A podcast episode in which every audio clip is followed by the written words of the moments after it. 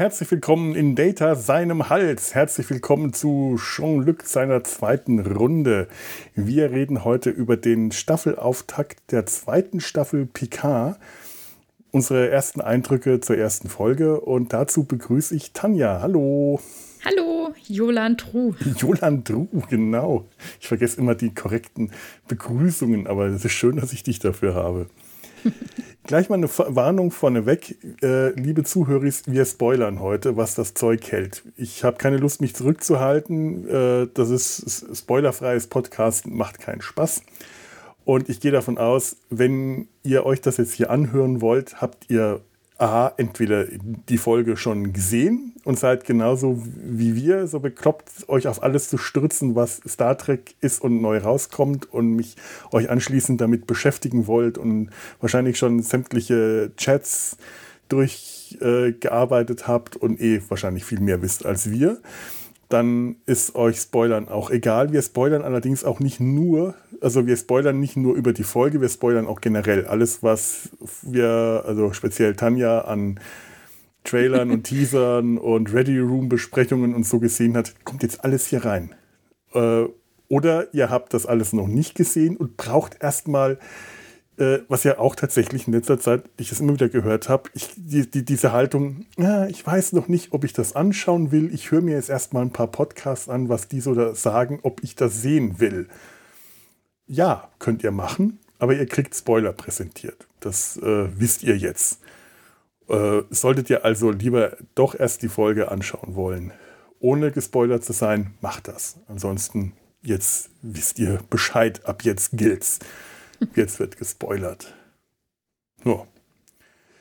Tanja. Ja.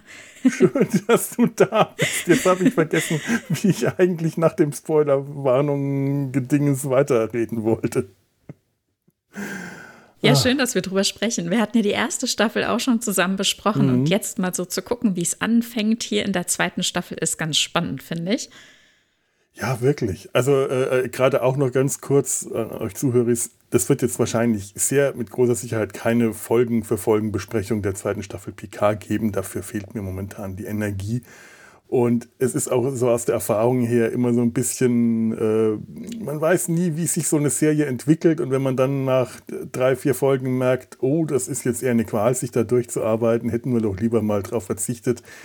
Ähm, das, das brauchen wir gerade alle nicht. Also äh, wir reden gerade jetzt darüber, weil wir gerade großen Bock darauf haben, darüber zu reden und äh, schauen mal, wie sich dann weiterentwickelt und vielleicht kommt dann auch später noch was. Aber äh, rechnet nicht mit einer Zweitauflage von äh, T. Earl Grey Decaf. Das äh, Folge das für Folge. Das wollte ich auch nicht äh, ja. unterstellen oder einleiten, genau. Nee, nee, wir hatten ja auch schon so einen gut, schönen du, Einblick. Das, mhm. Ne, es ist, nee, ich hätte es vergessen und dann hätten wir das irgendwie in die Kommentare schreiben müssen oder so. Okay, okay. Ja, wir hatten ja schon zum Beispiel beim Auftakt von äh, Star Trek Prodigy, das mhm. ja auch noch gar nicht in Deutschland läuft, auch schon mal so einen kleinen mhm. Einblick gegeben, als es anfing, als der Pilot rauskam. Und ich denke, so ist das jetzt hier wieder. So ein Eindruck und ja. ein Einstieg. Mal gucken. Ganz genau.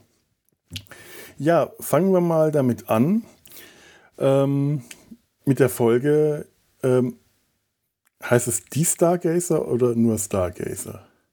Hm, also im Deutschen die Stargazer. Ja. Wie das Schiff heißt. Mhm. mhm. Und das ist eigentlich auch schon der erste Spoiler. Ja.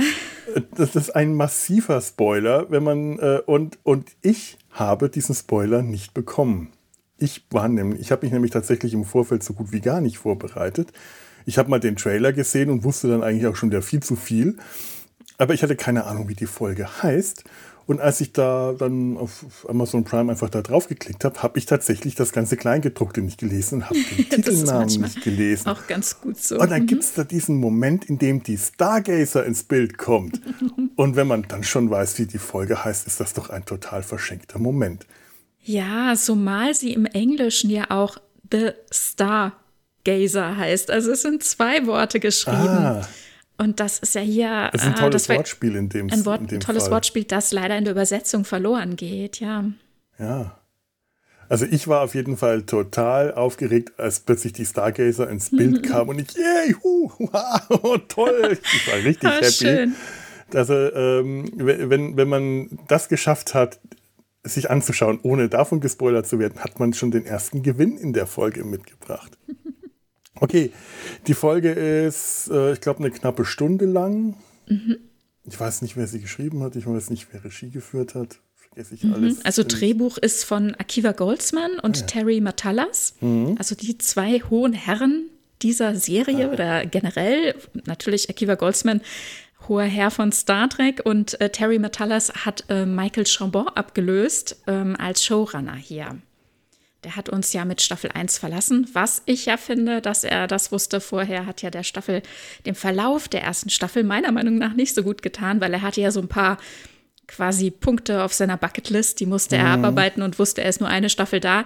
Das fand ich ein bisschen unglücklich, aber ja, jetzt haben wir hier Terry Matalas an Bord, ähm, junger Typ, aber ein Star Trek-Veteran, war schon mit dabei bei Voyager und bei Enterprise und ja, ist selbst Fan und ich folge ihm seit Monaten auf Twitter und freue ja immer wieder ein Ast, wenn er irgendein Foto einfach so kommentarlos und ohne Kontext äh, getweetet hat, wo man sah, oh, er befindet sich gerade irgendwie in der Mache oder am Set oder so und sie haben riesig Spaß und vor allem denken sie sich tolle Sachen aus.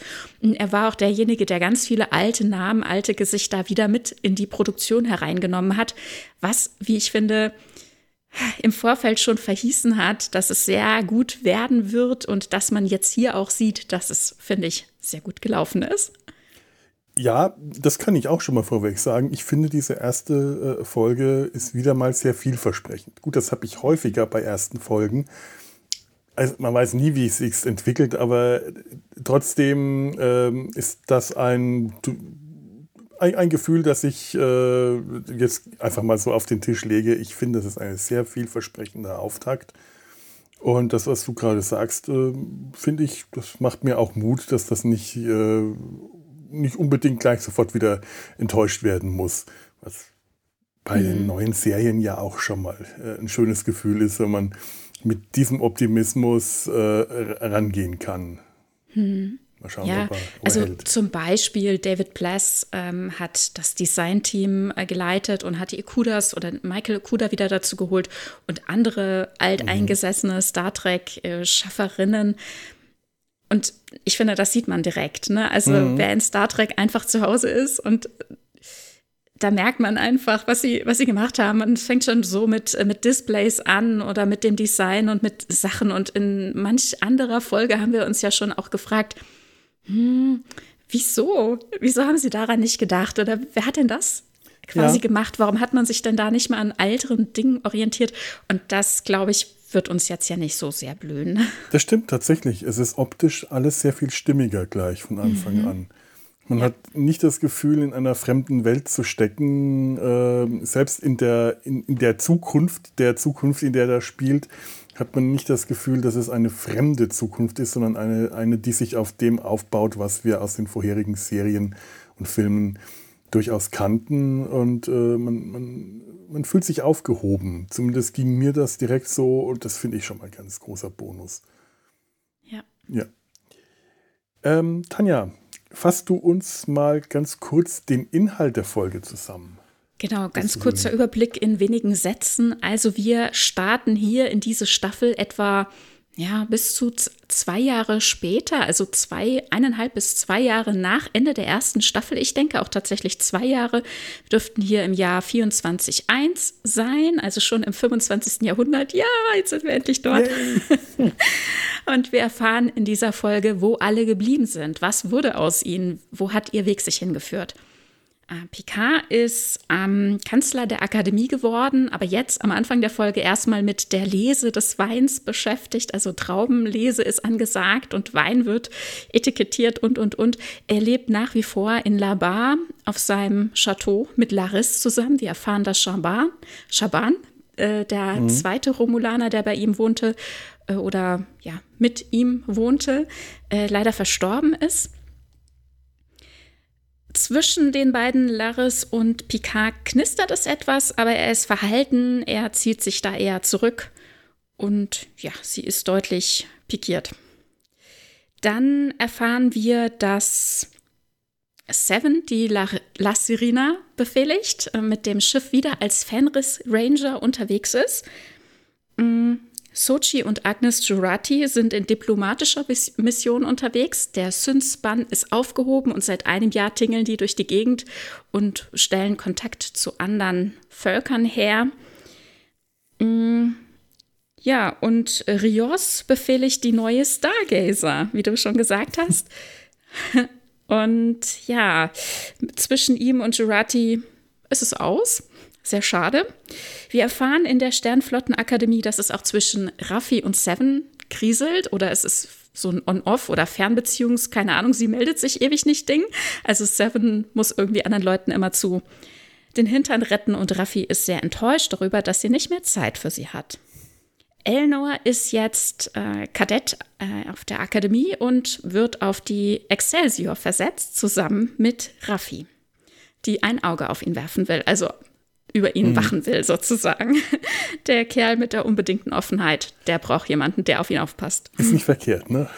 Genau. Und vor ja, allem, da, da auch noch der erste volle Romulaner in der Akademie ist, in der Sternenflotte, äh, ist der wahrscheinlich ja, sowieso gerne mal eine Zielscheibe für seine mhm. Mitkadetten. Äh, ist zu hoffen, dass sowas eigentlich nicht mehr vorkommt, weiß man nicht unbedingt, aber er ist nicht, ja auch aber, kein ne? typischer Romulaner, ne? Als äh, Kuvat Milat-Krieger. Ne? Eben, also man ja kann sich vorstellen, besonders. dass der auf jeden Fall in irgendeiner Weise ein Außenseiter sein wird. Und da ist es nicht verkehrt, wenn äh, da mal jemand dabei ist, wie Raffi, die, die da ein Auge auf ihn wirft. Finde ich vollkommen genau. okay. Ja, hatten wir in Staffel 1 schon so ein bisschen mütterlichen Touch in der mhm. Geschichte. Ja. Und ja, jetzt tut sich hier irgendwo im Raum ein Raumzeitriss auf und wir bekommen, ja, Besuch von irgendwelchen Borg, die unbedingt in die Sternflotten, in, in die, Entschuldigung, in die Föderation eintreten wollen und das aber auch nur mit Picard verhandeln wollen. Also schafft man Picard vor Ort und ja, es ja, die Kommunikation gestaltet sich irgendwie schwierig. Also es wird eher nicht kommuniziert als agiert. Und das Ganze gipfelt dann in der Selbstzerstörung der Stargazer. Picard erwacht zurück im Chateau und hm, in einer anderen Zeitlinie und wird von Q begrüßt, der was von irgendwelchen zweiten Chancen faselt. Und das war es dann auch schon mit dieser Folge. Zwischendurch haben wir allerdings, das habe ich ein bisschen unterschlagen, noch so ein paar Flashbacks in seine Vergangenheit. Also ähm, Jean-Luc Picard denkt darüber nach, wie er als Kind aufgewachsen ist, wie seine Familie ihn geprägt hat und geht zwischenzeitlich auch noch mal zu einer alten Freundin, nämlich Geinen, mhm. in ihre Bar, um darüber zu reden, wer er so ist und ob er der Liebe bereit ist oder nicht, weil das mit Laris ähm, hing ja so ein bisschen in der Luft und das bleibt auch genauso offen. Mhm. Ja, schön. Dann doch ein paar Sätze mehr. Bleib, bleiben wir einfach mal gerade in, in 10 genau. Forward Street, äh, wo die Bar in, in ich glaube in, ja, in, Forward in, Avenue Number 10. Genau, genau, so, so war es, so war es. So ich wusste, es hatte irgendwas mit 10 Forward ja. zu tun, äh, ganz toll irgendein ziemlich schäbiger äh, Hintergasse von, ich weiß gar nicht wo, Los Angeles. Ja, das ist in Los Angeles, quasi die Altstadt, ja. Mhm. Mhm. Aber nicht wirklich gerade eine schöne Stelle davon. Nicht irgendwie für Tourismus, sondern wirklich eine Hintergasse, mhm. wo mhm. also eigentlich so eine, so, eine, so eine schummrige Adresse für eine Kneipe, wie aber ganz viele tolle Kneipen, die äh, sich in genau solchen Locations befindet, Stimmt. kommst du rein durch äh, wahrscheinlich irgendeine eine Tür mit einem Türsteher, die dann auch zerkratzt und zerbeult sein muss. dann geht so ein Türchen auf, so stelle ich mir das vor. Und dann kommt man in diese verdammt geile Bar rein. Und ich dachte mir, toll, das ist eine richtig schöne Bar. Da würde ich mich wohlfühlen. Da wäre ich auch gerne. Das ja. hat sowas vom Cheers für mich. Und der Hammer ist tatsächlich Leute, die in LA sind oder dort irgendwie möglich hinfahren können jetzt diesen Monat, die haben tatsächlich die Chance, sich Tickets zu kaufen, um da reinzugehen. Es oh. gibt jetzt die 10 Forward Experience. Es ist unglaublich, Leute. Wahnsinn. Ich würde auch gerne. Wahnsinn. Also die, dieses Interieur alleine, die haben sich so überschlagen, es ist so liebevoll. Die ganzen Flaschen, die wir kennen, mit den ganzen Getränken, die wir kennen und all die Sachen an den Wänden. Es sind sogar Fanfotos an den Wänden. David Blass, äh, nein, Dave Blass hatte auf Twitter aufgerufen, auf Facebook auch, man soll ihm doch einfach Cosplay-Fotos von sich schicken. Und es gibt auch Leute, die ausgewählt wurden, die sich da an diesen Wänden wiederfinden. Genauso ja. mit irgendwelchen anderen tollen Bildern, quasi Anekdoten ähm, aus dem Franchise. Es ist so schön. Allein die Bierwerbung ist ähm, in Anlehnung an etwas aus einer Bar, aus den Filmen, Sachen, die wir schon kennen, die wir schon gesehen haben. Das alles wurde schon an anderer Stelle x-mal zerlegt, weil wir diese Bar eben auch in Trailern gesehen haben und so weiter. Also es ist einfach so schön. Es strotzt von Vorliebe ja. für, für das Detail und für Star Trek. Also was Bars und Kneipen und Restaurants in äh, Star Trek angeht, ist das wirklich eine der gelungensten. Das kommt. Mhm. Äh, es ist schade, dass wir davon wahrscheinlich nicht viel mehr sehen werden, weil ich glaube nicht, dass äh, Whoopi Goldberg äh, ihren, ihren Gastauftritt auf die ganze Staffel ausweiten wird. Es gibt keinen Grund auch dafür.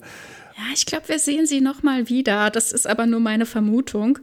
Aber mhm. ich, ich bin mir nicht sicher, ob es dann auch noch mal die gleiche Bar sein wird. Also das wäre eine Bar, in der ich tatsächlich sehr gerne sehr viel häufiger ist, wäre. Das ist so ähm, eine Bar, die für mich, äh, ich habe vorhin das Cheers erwähnt. Ja, äh, ne? ja, ja, das genau. ist Cheers. Das ist Where ja. Everybody Knows Your Name. Das ist, da geht man einfach gerne hin. Das ist das mhm. Das ja. ist eine Bar, die für mich auf, auf dem gleichen Level stehen könnte, wenn äh, wie das Quarks. Man geht einfach gerne hin und fühlt sich da mhm. wohl. Und äh, anders als zum Beispiel das 10 vorne, wo, wo das nie mehr als eine, als eine Location, ein Drehort war, ne, äh, wo ich mich nie hätte tatsächlich wohlfühlen können oder, ähm, oder diese komische Bar aus dem dritten Kinofilm und so. Das ist einfach richtig schön da. Das ist richtig mhm. nett da fühlt man sich sofort wohl. Das ist toll. Und äh, Geinen, Geinen, ja. Ja. Das Wiedersehen mit Geinen, es ist, ähm, es ist eigenartig. Ich, okay, äh, sie führen ein sehr tiefes, ernstes Gespräch über Picard mhm. und, und seine, sein, sein, ja, seine Fähigkeit, sich, seine, seine Beziehungsunfähigkeit. Aber das Erste, was sie machen, ist, äh, dass ja, ganz offensichtliche Problem anzusprechen, wieso denn Geinen eigentlich älter geworden ist. Die hat es irgendwie geschafft, vom ähm, warte mal, 19. Jahrhundert ins 24. Jahrhundert kein Jahr älter zu werden. Und jetzt hier in den letzten paar Jahrzehnten altert, altert sie plötzlich ganz normal. Wie kommt mhm. das? Und sie erklärt das dadurch, äh, dass, ähm, ähm, habe ich den, den, den Namen der Spezies vergessen. Ähm, El Aureana. El Aureana. Boah lag mir auf der Zunge, L-Aureaner altern, wenn sie es wollen. Mhm. Dass sie nach eigenem Willen altern und sie hat das gemacht, um äh, die, die Menschen, unter denen sie lebt, nicht vor den Kopf zu stoßen, weil die sich sonst zu sehr ihrer eigenen Sterblichkeit bewusst sind. Ja. Da impliziert, das impliziert so unglaublich viel, ja. dass ich echt, echt Probleme damit habe. Das heißt, sie ist unsterblich ja, das ist die Frage. Ne? Mhm. Also ist unklar. Ne? Also ich über die Elorianer wissen wir ja genau solche diffusen Fetzen schon von verschiedener Stelle.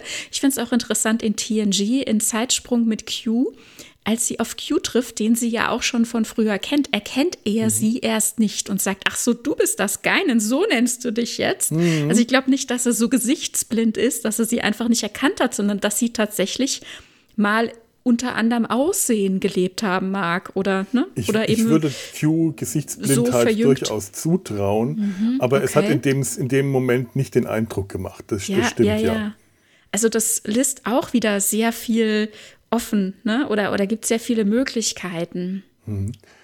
Ja, und äh, vor allem kann dieser Alterungsprozess auch willentlich wieder rückgängig gemacht werden, weil wenn sie jetzt äh, äh ewig lebt, dann lebt sie jetzt im Körper einer, äh, wie, alt, wie, wie, alt ist Whoopi Goldberg? 70, 80? Äh, oh nein, so alt noch nicht, oder? Ich, 80 ich, doch noch nicht. Ich habe es jetzt nicht geguckt, aber. Nee, 70 ja. würde ich auch eher sagen. Es ist schwer ja. zu sagen, äh, weil Whoopi Goldberg schon immer etwas Altersloses gehabt. Also die, die hätte ähm, hätten sie die, die Whoopi Goldberg von früher da reinsetzen können, dann hätte man das mit CGI machen müssen. Ich bin froh, dass sie es nicht getan hat. Wäre es nicht so aufgefallen, weil sie eigentlich noch nie Hm? Du machst mir gerade. 66. 66.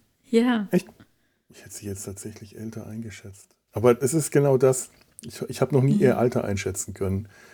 Äh, weil sie so ein, so ein, so, so, so ein Typus ist, der, der, dem man das Alter nicht so ansieht. Und äh, wenn man die Möglichkeit hat, als ähm, 30-jährige Person ewig weiterzuleben mit einem Körper, der auch eher 30 Jahren entspricht, also etwas fitter ist, möchte man dann die nächste Ewigkeit mit einem 66-jährigen Körper? Also ich, ich würde jetzt meinen Körper gerne gegen den von vor 30 Jahren eintauschen und damit den Rest meiner Ewigkeit verbringen. Macht ja. man das einfach nur aus Höflichkeit? Naja, vielleicht erlebt sie das äh, Gealtertsein nicht so wie wir. Dann ist es vielleicht tatsächlich nur eine Frage der Optik. Ne? Quasi mhm. ein, ein Make-up, eine Maske. Ich weiß es nicht. Das kann natürlich sein. Ja, also es scheint mir auf jeden Fall so, dass sie ihre Äußeres irgendwie verändern, modifizieren kann, so wie sie das möchte. Dass sie nicht nur quasi steuern kann, dass sie jetzt altert und dann so bleibt. Also vielleicht kann sie sich auch noch mal ganz anders optisch verändern, ist es offen. Wir wissen ja auch mhm. nicht, wie alt sie werden kann und so weiter. Ne? Ja, auf ja. jeden Fall sehr spannend. Aber wie hat denn dir dieses äh, Wiedertreffen gefallen?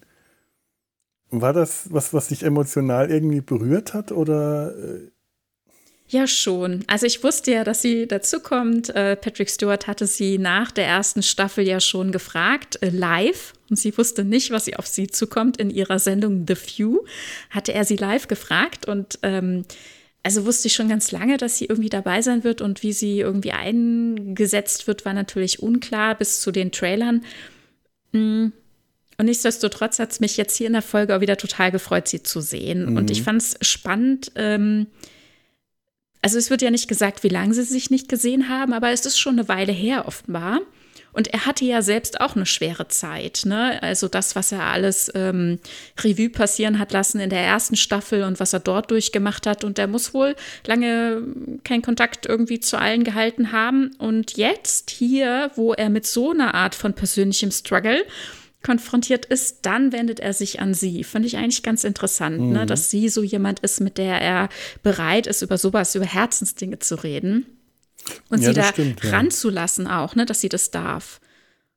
So gesehen ja, weil ich war tatsächlich ein bisschen enttäuscht. Ich dachte mir, ach, jetzt ähm, treffen sie sich wieder und worüber wird geredet? Über Liebesprobleme. Aber eigentlich ist es tatsächlich sogar sehr nachvollziehbar, ich hoffe, dass äh, diese, die, dieser Teil der Handlung noch, noch wichtig wird, dass das nicht jetzt so mhm. verpufft, nur weil äh, Laris am Ende, also irgendwo gegen Ende der Folge einfach wieder auf Chateau Picard zurückgelassen wird und wir sie dann äh, wie beim in der ersten Staffel danach nicht mehr wiedersehen, sondern ich hoffe, dass der Teil mit Laris, dieses, diese, äh, dieses, diese Beziehung, dieses Beziehungsproblem zwischen äh, Picard und ihr, noch äh, tatsächlich sehr wichtig wird in der Folge. Das wäre mir aus so vielen Gründen wichtig, schon weil ich die Schauspielerin, die Laris spielt, sehr mag. Und dann wäre auch dieses Gespräch, das PK hier mit Geinen führt, tatsächlich sehr wichtig. Hm. Es werden viele Gespräche geführt. Das ist so ein bisschen äh, Tell, Don't Show. Es, das kann einem auch, äh, also es wird sehr viel geredet in dieser ganzen Folge. Generell ist das nicht immer so ideal, aber äh, es ist eine Expositionsfolge und wenn, wenn das Setting gut ist, und das ist in der Bar gut, das ist gut mhm. inszeniert, wie sie da saurianischen Brandy trinken und äh, alles, äh, dann nehme ich auch hin, dass äh, Picard und Geinen einfach reden und dass äh, Geinen Picard erzählt, wie er äh, psychologisch gestrickt und aufgebaut ist, weil das weiß man häufig oft selber nicht, bis einen jemand mal draufstößt, der einen sehr gut mhm. kennt. Und das macht diese Szene hier tatsächlich. Sie sagt ihm, ähm, ja, du hast dich eigentlich immer, immer, ähm, du, du, du bist mutig, wenn es darum geht, äh, dein, dein Leben zu riskieren, aber nicht, wenn es darum geht, dein, dein, dein Herz zu riskieren. Also in mhm. Liebesdingen, äh, davor scheust du zurück. Und Das kann man ja. äh, umständlich zeigen und erklären oder man kann es von Geinen sagen lassen. Und in dem Fall finde ich, das ist jetzt nicht unbedingt so eine schlechte Lösung, weil es ist Geinen. Ja. Ja, und also ganz ehrlich, wer halt Star Trek bisher auch gesehen hat, der hat ja das auch über Jahrzehnte mhm. gesehen, ne? dass er sich nicht bindet. Sie hat noch mal zusammengefasst, obwohl er sich dagegen ein Stück weit ausgesprochen hat. Interessant, Patrick Stewart hat im Interview im Ready Room die Sache bestätigt. Er meinte, als er Picard spielte in den Szenen in der Serie, wenn er Liebesszenen, Liebesbeziehungen gespielt hat, wo sich was anbahnte oder wo er Leuten eben in der Rolle seine Liebe gestanden hat, dann hat er gesagt, habe ich das so ein bisschen wie auf auf der Bremse gespielt. Ich habe das nicht richtig gefühlt, dass Picard das wirklich so empfindet. Das war in dem Moment halt diese Geschichte, mhm. aber er glaubte da nicht so richtig dran. Und das ist ja im Grunde das, was äh, Geinen ihm jetzt hier auch sagt, ne? dass er äh, zeitlich limitiert was eingegangen ist und mit Sicherheit auch irgendwie tief empfunden hat. Aber es war halt auch wichtig für die Basis dessen, dass ja. es stattfinden konnte, dass es zeitlich limitiert war, dass man dort eben keine Wurzeln schlägt, dass man nicht tief sein Herz ähm, riskiert und investiert. Ne? Und ähm, Natürlich sagt sie, er, er wäre nicht per se ängstlich, aber eben ein Herzensding, das hattest du eben auch schon gesagt, da riskiert er dann eben nichts. Ne? Und seine letzte Grenze quasi irgendwie ähm, anzugehen, die würde, würde noch kommen, das würde noch vor ihm stehen. Und das findet er auch nicht in den Sternen irgendwo, das muss er bei sich hm. suchen. Ne? Ja, die Romanzen, die er vorher hatte, das waren äh, zu Personen, die auch wieder weiterziehen, von denen er wusste, mit denen wird er sich nicht verwurzeln, wie, äh, wie, wie, wie äh, Wasch, Wasch, zum Beispiel, da war vollkommen klar, Fall. die wird weiterziehen. Ja. Oder ja. Ähm, Anush, ich sehe Anuk oder Anush ähm, in mhm. ähm, der Aufstand, das war ganz klar auf dem Planeten, das ja. ist eine zeitlich limitierte Geschichte. Er nimmt Urlaub, er fliegt da nochmal hin, die haben eine schöne Zeit miteinander und dann fliegt er auch wieder weg. Ne? Und mit jemand wie mit ähm, Nella Darren, wo es tatsächlich hätte sein können, dass er in eine Langzeitbeziehung rutscht, ja, die hatte dann die schnell. Genau, das ja. ist die Offizierin unter seinem Kommando gewesen. Mhm. Und ähm, da kam er dann zwar in dieser Folge in der Feuersturm nicht damit klar, dass sie in Lebensgefahr unter seinem Befehl gekommen ist und dann auch sich noch nicht mal an seinen Befehl gehalten hat, den er dann wahrscheinlich ja auch nur ausgesprochen hat, womöglich, da, da ist er sich selbst, denke ich, nicht sicher gewesen, aus Liebe zu ihr, weil er sie nicht verlieren wollte und dann mit diesem Struggle beeinflusst das meine Befehle? Was heißt das für meinen Dienst? Kann ich, bin ich überhaupt äh, fähig?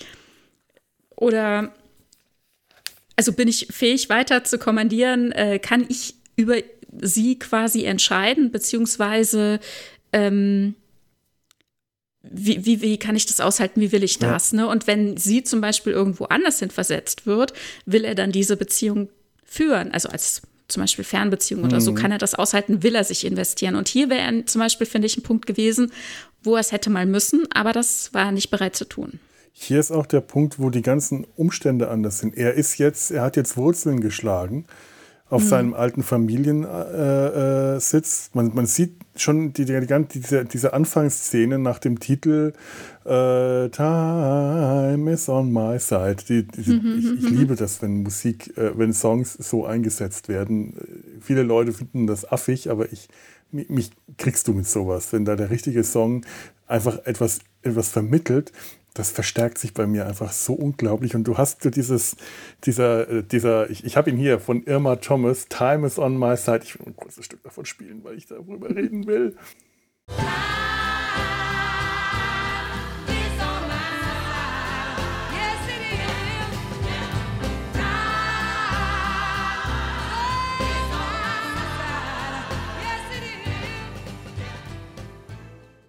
Am Anfang noch so mit, mit, mit so statischem Rauschen.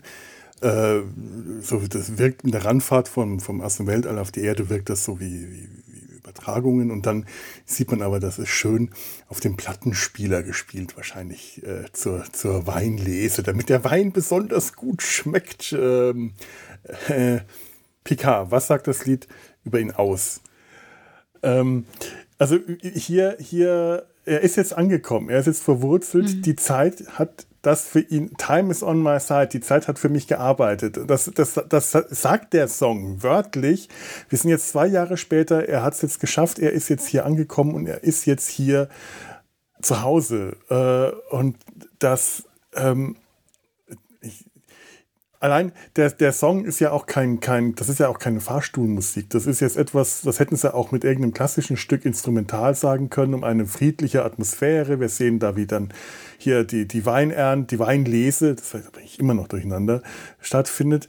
Aber es ist eine, Idy eine Idylle, aber der, der Song von Irma Thomas hat so viel Feuer, so viel äh, ähm, Energie in sich, da steckt äh, so eine gewisse, so, so, so, eine, so eine Emotionalität drin, die sagt, das war nicht leicht hierher zu kommen. Wir haben, äh, der hat dafür kämpfen müssen, um jetzt hier anzukommen das gab Probleme früher, aber die Zeit hat es gelöst. Die Zeit war auf meiner Seite. Alle anderen Probleme, die ich vorher hatte, gegen die habe ich gekämpft, gegen alle Widerstände und die Zeit hat mir geholfen. Jetzt bin ich hier.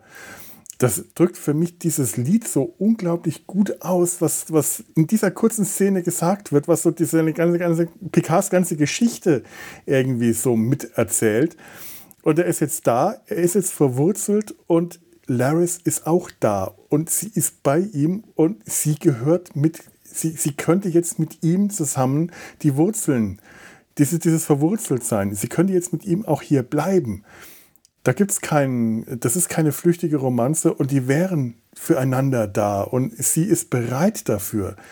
Sie hat ihren, ihren Lebensgefährten äh, verloren, aber ist bereit für etwas Neues, weil sie ihm auch sagt, die Romulaner trauern anders. Sie trauern nicht so sehr, sondern sie äh, ehren die Liebe, indem sie bereit sind, eine neue Liebe einzugehen. Und Picard schreckt davor zurück. Aber da ist, das ist also keine, äh, diesmal wäre es ein wirkliches Commitment. Diesmal wäre es eine, eine, eine Verpflichtung, die er eingeht, wenn er sich darauf einlässt. Das hat nichts Flüchtiges mehr und eigentlich wäre er an dem Punkt in seinem Leben angekommen. Er hat Wurzeln geschlagen und er könnte sie mit ihr zusammenschlagen und irgendwas hält ihn da immer noch zurück. Und das, ähm, das macht diese, äh, das macht diese, diese wenigen Szenen, die da zusammen hatten am Anfang, die machen die so intensiver und die machen gleichzeitig die deutsche Synchro, macht das für mich jedes Mal kaputt, wenn die sich siezen. die müssten doch an dem Punkt sein, wo die sich duzen ja. können. Warum? Zumal Zumal Laris und Schaban vor 15 Jahren auf das Chateau ja. gezogen sind, 86 und jetzt, wie gesagt, sind wir 15 Jahre später. Ja, vor eineinhalb Jahren ist Schaban gestorben und ja, das ist merkwürdig, dass die sich siezen. Das ja, stimmt. Warum? Ja. Warum kriegt das die deutsche Synchro einfach nicht hin? Ist das irgendwo so ein, ein, ein ehernes Gesetz? Es ist Star Trek, alle müssen sich siezen man muss doch auch irgendwo mal äh, realistisch sein, sagen, es ist nicht, es ist nicht normal. Du siehst dich in, einer, in, einer, in einem Arbeitsumfeld möglicherweise endlos lang, je nach Beruf. Mhm. Aber äh, in, in, so einer, das ist eine WG, die leben zusammen. Die siezen ja, sich ja. doch nach 15 Jahren nicht Ja, mehr. ich denke, sie wollen damit wirklich jeden Verdacht ausräumen, dass die was miteinander haben könnten, ne? um diese Distanz irgendwie zu untermauern. Aber das kommt doch im Englischen auch nicht sofort so rüber. Da merkt man doch auch, dass die Freunde sind, dass die ähm, mhm. ein enges freundschaftliches Verhältnis haben, aber auch nicht mehr. Und selbst wenn, kommt das im nächsten Moment ja auch. Ja, aber auch, die Sprache funktioniert halt einfach anders. Ja, mhm. aber selbst wenn man das glaubt, im nächsten Moment, ja. wo sie ihm äh, das sagt, ja, ja, wie sie es für ihn empfindet und sie sich nähern, ganz nah, sie kurz davor sind, sich zu küssen und Picard so eine ganz leichte Geste zurück, äh, zurückzuckt. Mhm. Das ist gar nicht mal ein Zucken, das ist einfach nur ein Zögern mhm. und sie sofort versteht. Da weißt du zwischen den beiden. Gab es vorher äh, nicht, ke keine Romantik, keine sexuelle äh, Beziehung. Mhm. Die waren Freunde und jetzt ist da gerade etwas passiert. Da, da musst du nicht die, die sich noch siezen lassen. Das ja, ja. hätte auch das deutsche Publikum äh, verstehen können. So blöd sind wir nicht, finde ich. Das muss man mir nicht mit dem Holzhammer sagen. Ich fand nett, wie die sich, wie die da ähm, am Abend nach der, nach der Weinlese dann auf, auf, der, auf der Terrasse sitzen und sich mit gegenseitig mit ähm, ähm, ähm äh, zu, zuprosten in verschiedenen Sprachen. Das mhm. fand ich super. Das war das erste Lachayem. Mhm. Dann eine andere Sprache, dann Santé oder ähm, das, äh, Ja, ich habe es mir jetzt nicht gemerkt. Mhm. Und äh, hin und her, bis Picard dann am Schluss sagt, äh, Cheers, Big Ears. Mhm. Und ich fand das so herrlich. Das ist einerseits, das ist so, äh, das hat so mir gesagt, die sind befreundet. Der kann mhm. sie Langohr nennen. Mhm. Und sie lacht darüber und sie findet das witzig. Äh, das, das kannst du nicht mit jemandem machen, den, mit dem du einfach nur arbeitest und dem du ein äh, ja. distanziertes äh, Siezverhältnis hast. Cheers, Big Ears. Ich weiß gar nicht, ob das, äh, da muss ich immer an Tank Girl denken, ob das was Britisches oder was Australisches ist. Aber ich verbinde das seitdem, seitdem ich die Tank Girls Comics gelesen habe und da ständig Big Ears äh, vorkommt mhm. und in der deutschen Übersetzung tatsächlich auch wie hier in der deutschen Version Langohr äh, heißt, ob das ein australisches geflügeltes Wort ist. Für, für mich ist es das jetzt einfach mal. okay, cool. Das kann sein. Ja. Ja, in dem, in dem Kontext wird ja eben auch kurz und ich finde elegant irgendwie klargemacht, dass Chamban äh, gestorben ist mhm. und ähm, hier wird der Comic ein bisschen äh, vor der ersten Staffel gab es doch einen mhm. Comic, kannst dich erinnern? Die Geschichte, ja. die wird hier etwas äh, gebrochen quasi, weil dort wurde uns ja erzählt, dass äh, Laris und Chamban ähm, zusammen im Tal Shia dienten und mhm. sich dort verliebt haben und die Beziehung geheim halten mussten, damit sie da nicht auffliegen, weil das im Tal Shia eben nicht gewünscht ist. Und hier wird gesagt, sie wurden, äh, wie das bei Romulanern üblich wäre, einander schon als Kinder versprochen oder seit der Geburt versprochen. Mhm. Und ähm, naja, ne, so viel zum Thema B-Kanon immer. ja, äh, ja, ja. B-Kanon hält immer nur so lange, bis der A-Kanon mhm. irgendwas anderes sagt. Ja, ist, ja. ist okay. Ähm, macht den B-Kanon nicht, nicht schlechter, macht ihn halt zum B-Kanon. So ist es nun mal. Ja. Aber generell ist es trotzdem immer schön, dass es die Serie Picard einfach geschafft hat, ist äh, ganz großartig den, den Romulanern so viel mehr Facetten äh, dazu zu geben. Auch solche Kleinigkeiten finde ich einfach ja. schön. Romulaner sind seit PK nicht mehr einfach nur die sinistren Bösewichte, die verschlagen sind und verschwör verschwörerisch tun. Und alle, und alle mit der gleichen Frisur rumlaufen Frisur, und so weiter. Uniform, sondern du hast auch solche Leute, die einfach ja. äh, ganz normal wirken, aber eben auch ihre kulturellen Eigenheiten mitbringen normal in Anführungszeichen, genau. Also einfach auch unterschiedlich sind jeweils. Genau, sie sind, sie sind, äh, sie bringen eine Diversität mit, aber mhm. ähm, ja, wir, das ist immer, immer schwierig bei, bei äh, Alien-Spezies das Wort menschlich zu benutzen, aber ich benutze, ich benutze das nicht im biologischen Sinne, sondern einfach im, im was nicht, humanistischen, philosophischen Sinne. Es sind Menschen, es sind menschliche, es sind Personen, ganz normale Personen, die alle ihre Eigenheiten haben, die ihre, wie ich sage, kulturellen Unterschiede mitbringen. Aber das sind keine, keine Klischee-Pappaufsteller mehr. Und das äh, ist einfach das ist einfach schön. Das macht, macht sowas einfach total wertvoll für mich, solche ja. Aspekte in so einer Serie zu finden. Ja, ich musste immer ans Jüdische denken. Da bist mhm. du Mensch. Ja. Ein Mensch, ja. Ein Mensch, ja. Stimmt. Genau. Ja. Ja, also ich fand es auch sehr schön. Ähm, ich finde, sie haben wirklich hier viel also einfach super viel richtig gemacht. Ich bin aus keiner Szene in der Folge rausgegangen, wo ich dachte, hey, Moment, da hätte man doch mal einen Satz sagen können. Kannst dich noch erinnern, bei der ersten Staffel haben wir so oft gesagt, ach Leute, hätte da nicht mal mhm. ein Satz, hätte man da nicht einen halben Satz sagen können und dann wäre alles klar gewesen, dann hätte man die Sache eingeordnet oder hätte klar gemacht, das und das haben wir übrigens nicht vergessen. Und das war hier an keiner Stelle für mich, ja. Also es fing damit an, dass, äh, dass diese, dass diese Flugobjekte äh, über den Wingert ähm, unterwegs sind und man sieht direkt, was die tun, ja, während mhm. ich nämlich in der ersten Staffel immer dachte, was machen die denn da? Spritzen die Gift? Bewässern die? Das kann doch auch nicht sein. Und, und, und ja, es ist so Kleinigkeiten, die dann irgendwie meinen Gedankenkreisel andrehen. Und das war hier in keiner Art äh, jemals der Fall. Aber das habe ich richtig erkannt. Die ernten die ja. Trauben mittels ja. Transporter. Ja, die haben die rausgebeamt aus den oh Stöcken.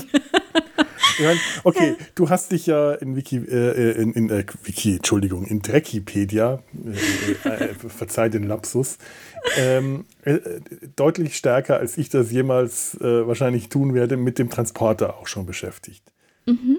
Ähm, ich habe wie, äh, macht sowas Sinn? den Transporter für sowas einzusetzen. Wie ist das mit der Energieversorgung? Das war doch auch mal irgendwo, habe ich mal gehört, eigentlich müsste es so, um so einen Transporter äh, überhaupt bedienen zu können, oder habe ich das mit dem, dem Warp-Antrieb äh, durcheinander gebracht, eine unglaubliche Energiemenge benötigt werden. Ist, ist das hier noch wirtschaftlich, was die da machen?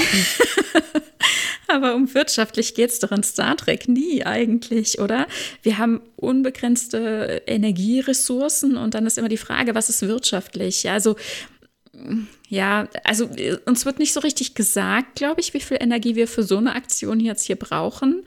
Ähm, aber man kann es natürlich machen. Also ne, einfach die Trauben dematerialisieren, also durch so viel Hitze quasi in einzelne Teilchen zu zerlegen und die dann eben ähm, deren, deren ähm, wie sagt man, äh, Informationen zu speichern und genau die über den Transporterstrahl eben zu transportieren und sie an anderer Stelle wieder äh, zur Materie eben, ja, materialisieren zu lassen. Ja, also es wird halt ja. genau diese Materie transportiert und an anderer Stelle wieder in die Ursprungsform zurückversetzt ich meine, klar, es sieht schön aus, es sieht futuristisch aus und wir mhm. sind jetzt im 25. Jahrhundert, aber ganz ehrlich, Picards Bruder und sein Vater hätten das nie so gemacht.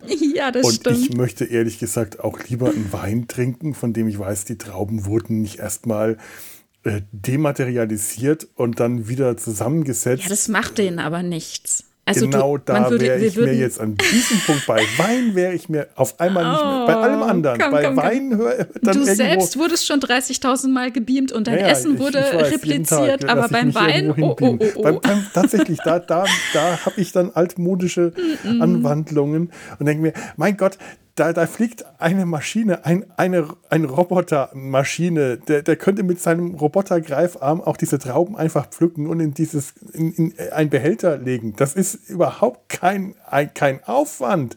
Das ist ja. kein zusätzlicher Nutzen. Genauso wie naja, äh, also so Etikett ist es vielleicht. per mhm. Transporter auf die Flasche zu kleben. Es ist doch alles. Das fand ich ein bisschen merkwürdig, muss ich tatsächlich sagen. Aber es ist einfach möglich. Ne? Also warum nicht tun? Er ja. ist halt ähm, Admiral ähm, mit entsprechendem Hintergrund. Also er ist das gewohnt, ne, dass solche Technik benutzt wird. Das ist selbstverständlich. Und dann kann man es hier eben auch machen. Also ja. Hm.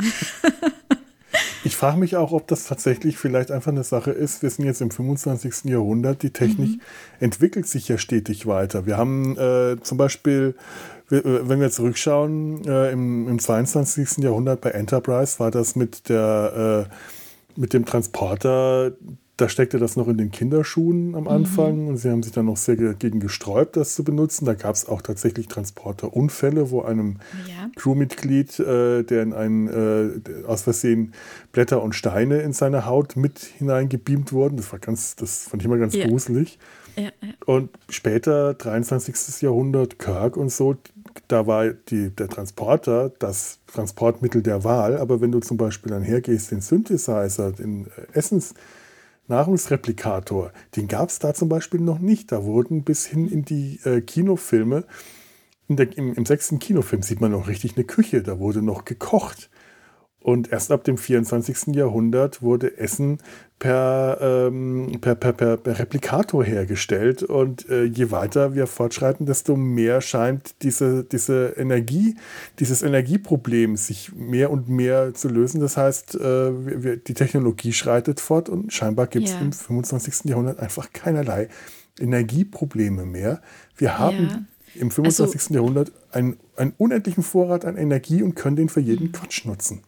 Ja, also im 24. war das, denke ich, auch schon so. Mhm. Ähm, wie das ist mit den Nahrungsmitteln, Replikatoren und der Küche, das ist so ein bisschen äh, unklar. Ich denke, das ergänzt sich. Also auch auf der 1701 unter Kirk in äh, der Originalserie haben wir dieses Synthesizer und da scheint es auch schon so, ne, dass mhm. es manche Sachen einfach tatsächlich irgendwie synthetisiert gibt oder irgendwoher vorbereitet dann dort ankommen.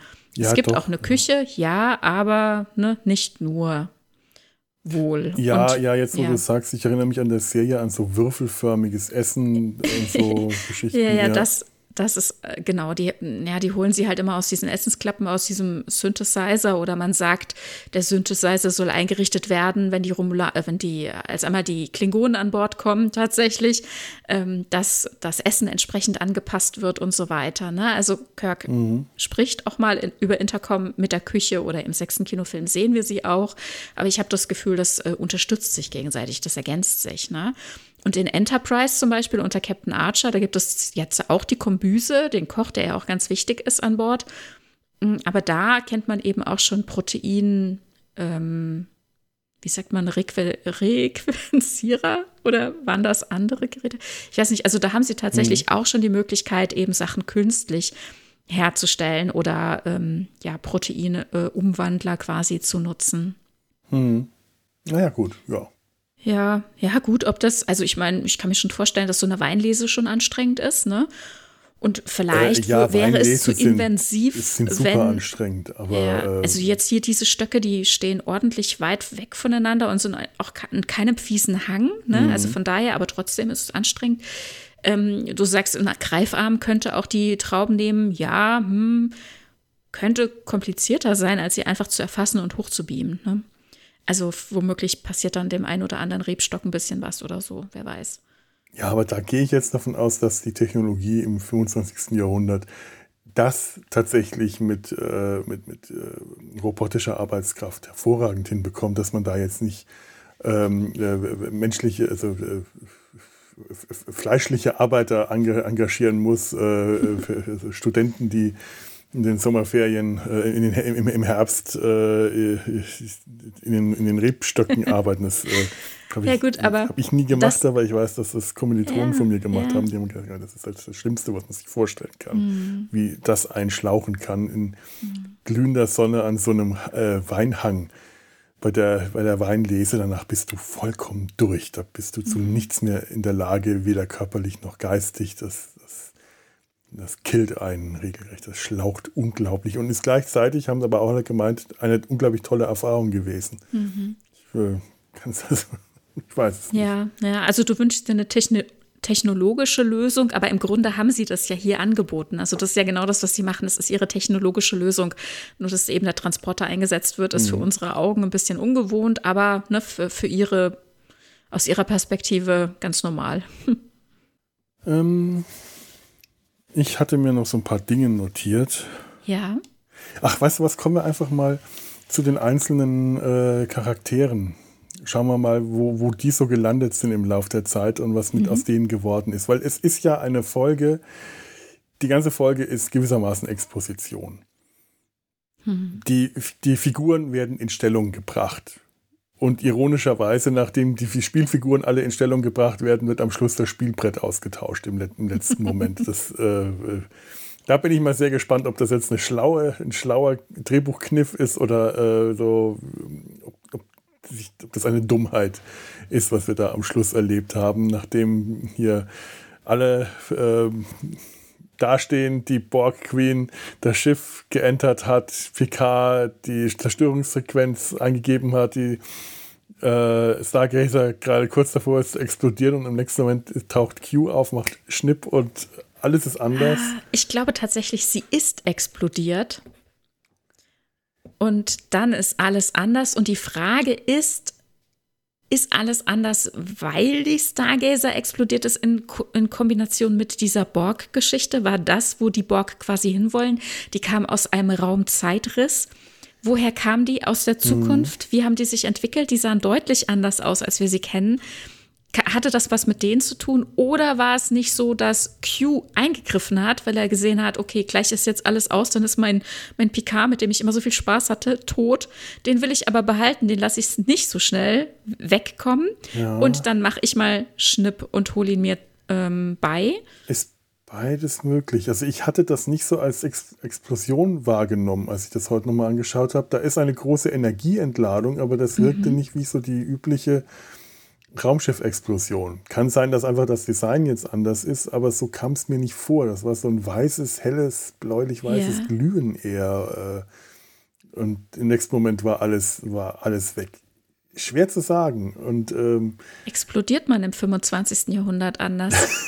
ich weiß es kann nicht. natürlich alles sein. Es schien mir so zu sein. Also der Countdown war abgelaufen und hm, naja. Ja, aber das muss ja auch nicht unbedingt äh, äh, heißen. Äh, in, in letzter Sekunde passieren ja immer noch die tollsten Dinge. Nur weil ein Countdown abläuft, heißt nicht, dass das Schiff auch explodieren muss. Übrigens, ich glaube, es war die gleiche äh, äh, Zerstörungssequenz für den Selbstzerstörungsmechanismus, den auch Kirk benutzt hat. Ganz genau, ja. Zero, Zero, Zero, Destruct Zero. irgend sowas. Ja, ja, ja. Ist absolut fälschungssicher, das Passwort. Kann nichts Genau. passieren. Ich muss immer so lachen. Ich habe äh, regelmäßig so ein Zoom-Meeting, dessen Passwort 12345 ist und ich muss jedes Mal lachen. Ich muss immer an Sheldon Cooper denken. 1234 ist kein sicheres Passwort. Ja, genau. naja, Ich möchte ja meine man Passwort muss es in halt- nächster Zeit Zero, Zero, Zero, Destruct Zero. oh je. Wo Ja, sind du- die? Hm? Ja? Ja, nee, wo du, du sagtest, äh, wir gucken mal, wo die Leute so Genau, sind. Äh, wollte Wen ich ja wolltest du denn betrachten? Genau. Mhm. Ähm, ja, ähm, äh, Ruffy ist wieder in der Sternenflotte. Mhm. Rios ist wieder in der Sternenflotte. Beides finde ich äh, sehr interessant, weil das so die typischen Aussteiger waren und Ruffy richtig aussteigermäßig unterwegs war. Und sie ist wieder Ja, sie ist ja nicht freiwillig gegangen. Sie ist gegangen worden, ne, weil sie ja gesagt hat, es, es äh, läuft hier nicht mit rechten Dingen. Es gab hier tatsächlich diese romulanische Infiltration der Föderation durch Commodore O als Sicherheitschefin, die ja alles getan hat äh, gegen die Synths, gegen äh, positronisches Leben und ähm, da diverse Fäden gezogen hat und für die Zerstörung des Mars ja quasi dann auch mit verantwortlich ist, wenn ich es nicht falsch in Erinnerung habe. Und von daher äh, Raffi ja immer sagte, das ist eine ausgemachte Sache und am Ende kam heraus, ja, sie hatte recht. Ne? Und dann musste wahrscheinlich die Föderation, die Sternflotte, einmal ähm, gucken, wer da auf wessen Seite genau steht und dann wurde personell neu bedacht.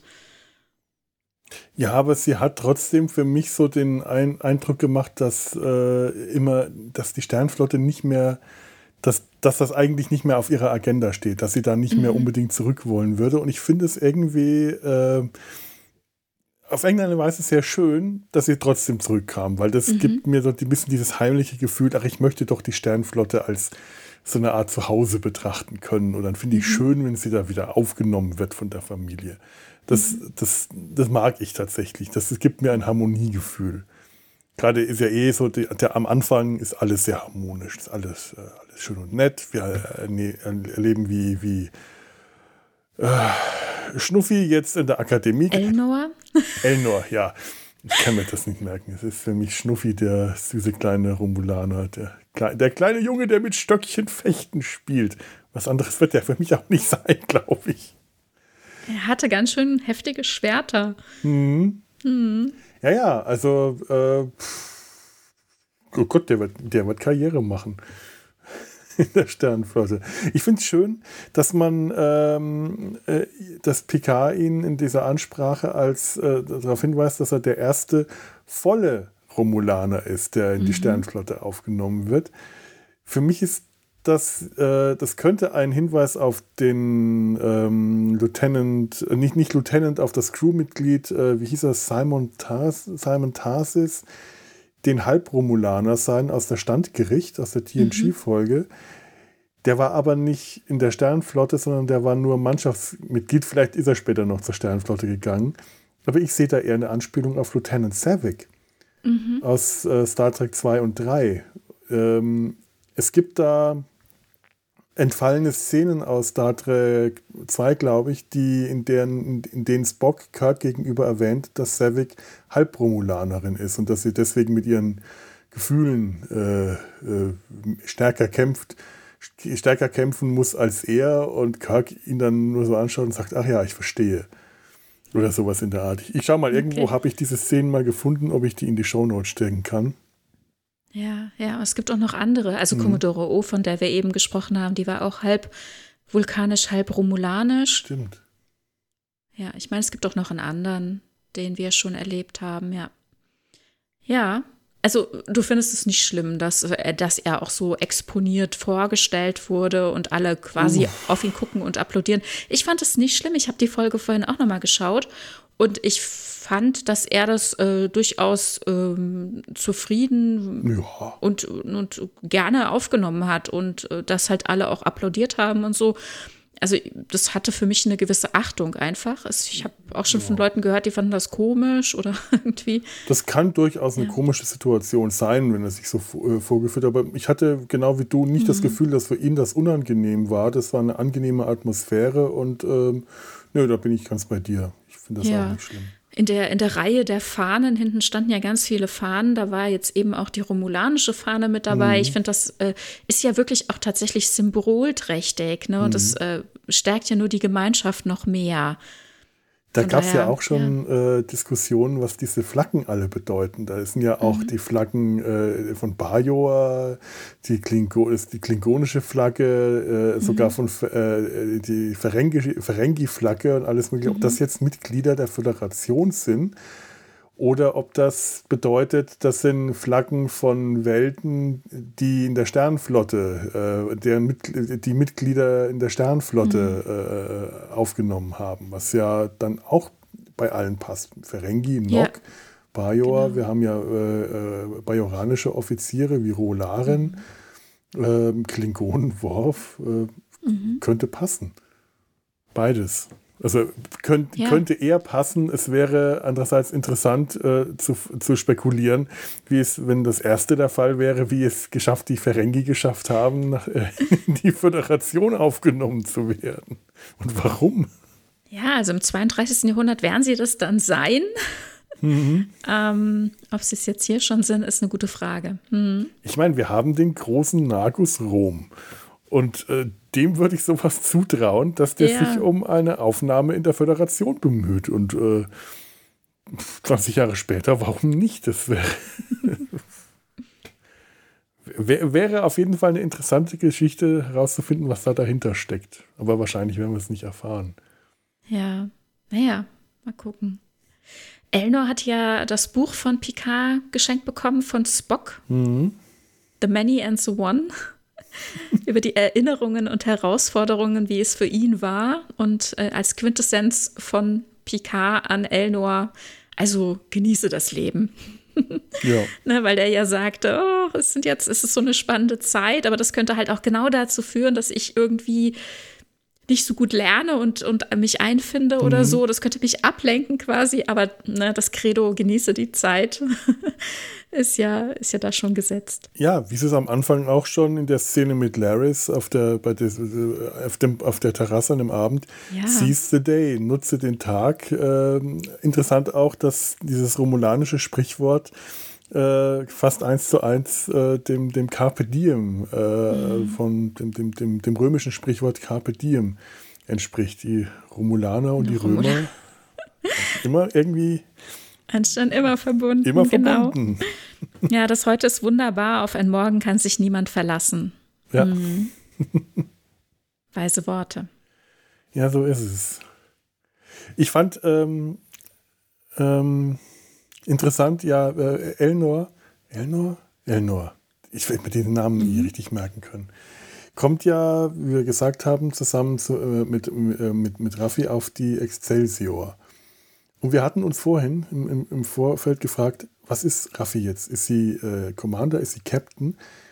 Ihre, äh, ihre Pins zeigen, haben, zeigen, dass sie den Rang eines Commanders hat. Sie hat die gelbe Uniform, ist, ich, ich spekuliere gerade auf Sicherheitschef, mhm. aber ist auch alles andere ist da ja noch möglich. Aber in dem Moment, wo sie äh, bei der Stargazer ankommen und sie äh, sich die Excelsior bei Captain Rios meldet, meldet sich Raffi. Mhm. normalerweise ist das in dem Moment immer der Captain, der sich dann meldet. Das ist immer der Kommandant ja. des Schiffes, der sich beim anderen Kommandant meldet. Wir sind, wir sind hier auch angekommen, wir stehen zu ihrer Verfügung. Und das ja. ist Raffi. Und deswegen habe ich irgendwie auch gedacht, sie wäre der Captain der Excelsior.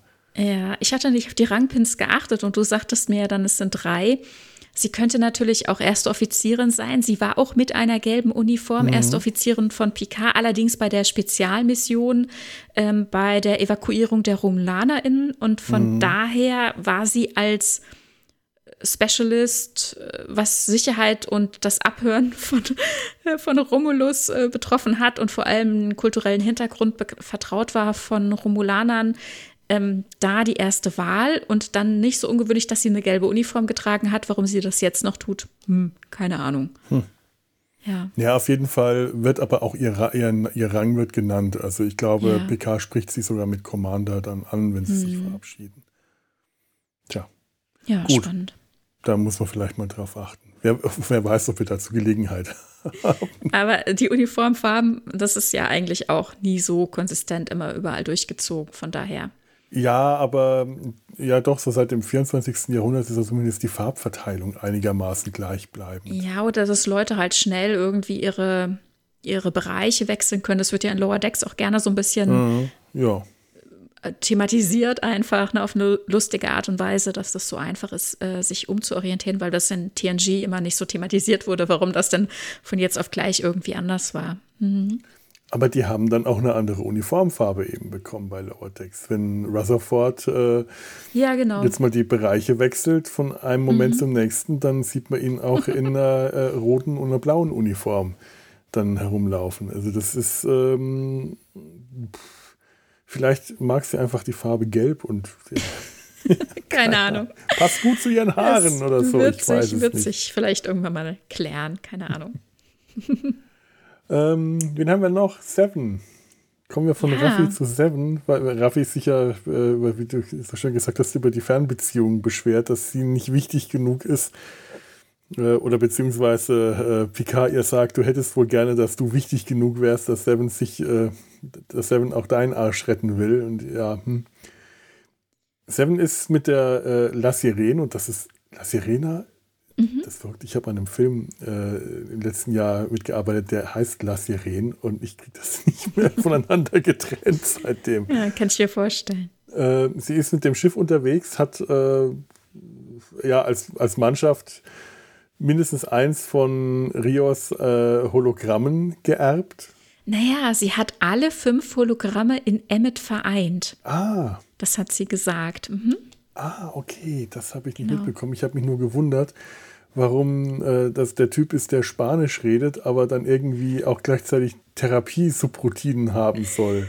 Ja, genau, weil ja. sie die anderen, sie sagt, oh, jetzt habe ich die alle vereint. Hätte ich das nicht, hätte ich dann diese therapeutische Geschichte nicht irgendwie rausnehmen können, kann ich das jetzt nicht noch löschen? Oh mein Gott, wie nervig. Ah ja, ja. richtig. Ja, aber hättest du nicht wenigstens einen nehmen können, der Englisch spricht, dass man nicht immer dieses Untertitel lesen muss. Vor allem, weil die blöden lustig. Untertitel mit den, die, die deutschen eingebrannten ja, Untertiteln ja. mit den englischen Untertiteln sich überlagern. Also ja, das ist, das ist blöd. Total nervig. Das stimmt. Das ist leider immer das Problem, wenn man eh mit Untertiteln guckt und dann ja. ist sowas automatisch noch mit drin. Das wird irgendwie nicht gesteuert, ja. Stimmt. Aber warum hat sie die fünf vereint? Du brauchst doch eine Mannschaft und nicht nur einen Typen. sie sagt, sie braucht keine Mannschaft. Ich kann es mir schon vorstellen, dass es praktisch ist, wenn man irgendwie einen an Bord hat, der irgendwie alles kann. Ja, aber der muss auch alles gleichzeitig machen können. Der muss an der taktischen Station sitzen können, am Steuer, an ähm, äh, in der Krankenstation und überall. Also äh, es ist nicht, dass der, der kann alles, aber er kann nicht überall gleichzeitig sein. Es ist, hat einfach einen ganz praktischen ja, Nutzen. Er kann sich ganz Leute schnell hin projizieren. Ne? Also kann ganz schnell dann dort sein. Vielleicht kann er sich wieder aufteilen. Vielleicht kann er das, und, wenn und dann, er das möchte. Äh, fehlt immer aus dem jeweiligen Hologramm der Aspekt des, äh, des Rios-Hologramms, der sich gerade aufgeteilt hat und der verändert sich dadurch ein klein wenig, ein bisschen. Okay, okay. Und dann hast du dich geschnitten und sagst, oh, kannst du mal gerade? Und er sagt, nee, das kann ich nicht. Das, der, der ist da drüben, der das kann. Oh je. Es wäre interessant naja. zuzuschauen, wie sich das Hologramm verändert, wenn man einzelne äh, Unterhologramme von ihm abtrennt. Und ob sich das Hologramm verändert. Das ich Also optisch wahrscheinlich nicht. Schade. Und vom Charakter blieb er ja wohl auch Emmet, ne?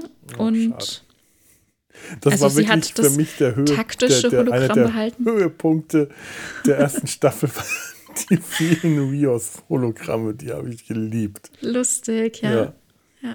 Aber Seven, interessant, ne? Also wir hatten mhm. in der ersten Staffel schon erfahren, dass sie irgendwie nicht so gut klarkam unter Menschen und ist ja dann, ähm, oder in einer Sternflotte und auf der Erde und ist dann eben Fenris Ranger geworden. Mhm. Diese Organisation, die sie mit der ersten Staffel aus Star Trek Online in den Kanon gehoben haben. Und da ist sie eben jetzt auch wieder. Als Rios dann sein Schiff sieht, sagt er dann gleich, oh, das, du hättest doch drauf aufpassen sollen, weil vorher war die La Sirena ja so blitzeblank mhm. und außen irgendwie so rot bemalt. Ne? Und jetzt ist total abgeschubbert und beschossen und, und, und. Irgendwie so ein bisschen zerbeult und runtergekommen und die Farbe ab irgendwie. Also sie, sie ähm, ja, nutzt, sie, was da ist. Und sie sagt ihm, ach, äh, das, das sieht doch ganz gut aus. Ein paar Kratzer tun dem Schiff ganz gut. Ich genau, benutze ja. es. Du solltest drauf aufpassen. Ja, aber ich benutze es. Es wird, es wird genutzt. Ja, ja. ja, das tut sie. Das ist, deswegen soll man anderen Leuten nichts leihen. Man soll ihnen keine Bücher leihen, wie das äh, Commander mhm. Adama in Battlestar macht. Bücher soll man nicht verleihen, man soll sie verschenken. Ich schaue mhm. gerade wieder Battlestar an. Toll. Äh, Entschuldigung. Cool. Wenn man irgendwas verleiht, ja. kriegt man es ramponiert zurück. Wenn man es verschenkt, dann kann man nur still schweigen. Ja, ich glaube schon, dass es irgendwie geschenkt ist, mhm. oder? Also, naja. Ja, also sie ähm, fliegt wieder alleine rum. Ne? Also sie hat nach wie vor die Erfahrung und auch das sehen wir hier in dieser Folge, dass sie in Kontakt mit anderen dann eben auf ihre Borg-Implantate ähm, ähm, reduziert wird, mhm. dass man sie eben als Borg ja diskriminiert quasi, ne? Ja, das, ja. sie hat es nicht so einfach einfach. Das also, scheint immer noch nicht weggegangen zu sein. Ja, ja. Da ist die Gesellschaft noch nicht weiter, aber Gott, das kann man äh, wahrscheinlich halt auch einfach nicht erwarten. Das ist realistisch, sowas braucht seine Zeit. Ein, äh, ein Feind wie die Borg, das ist nicht einfach nur ein Feind wie ein Gegner wie Klingonen und Romulaner. Und auch da hat es ja sehr mhm. viel länger gedauert, bis Fall. die akzeptiert worden oder immer noch nicht akzeptiert werden. Ja, die Borg ja. ist einfach nochmal ein ganz anderes Kapitel, das äh, die, da, die, die kann man nicht einfach so eingliedern und das wird noch sehr lange dauern.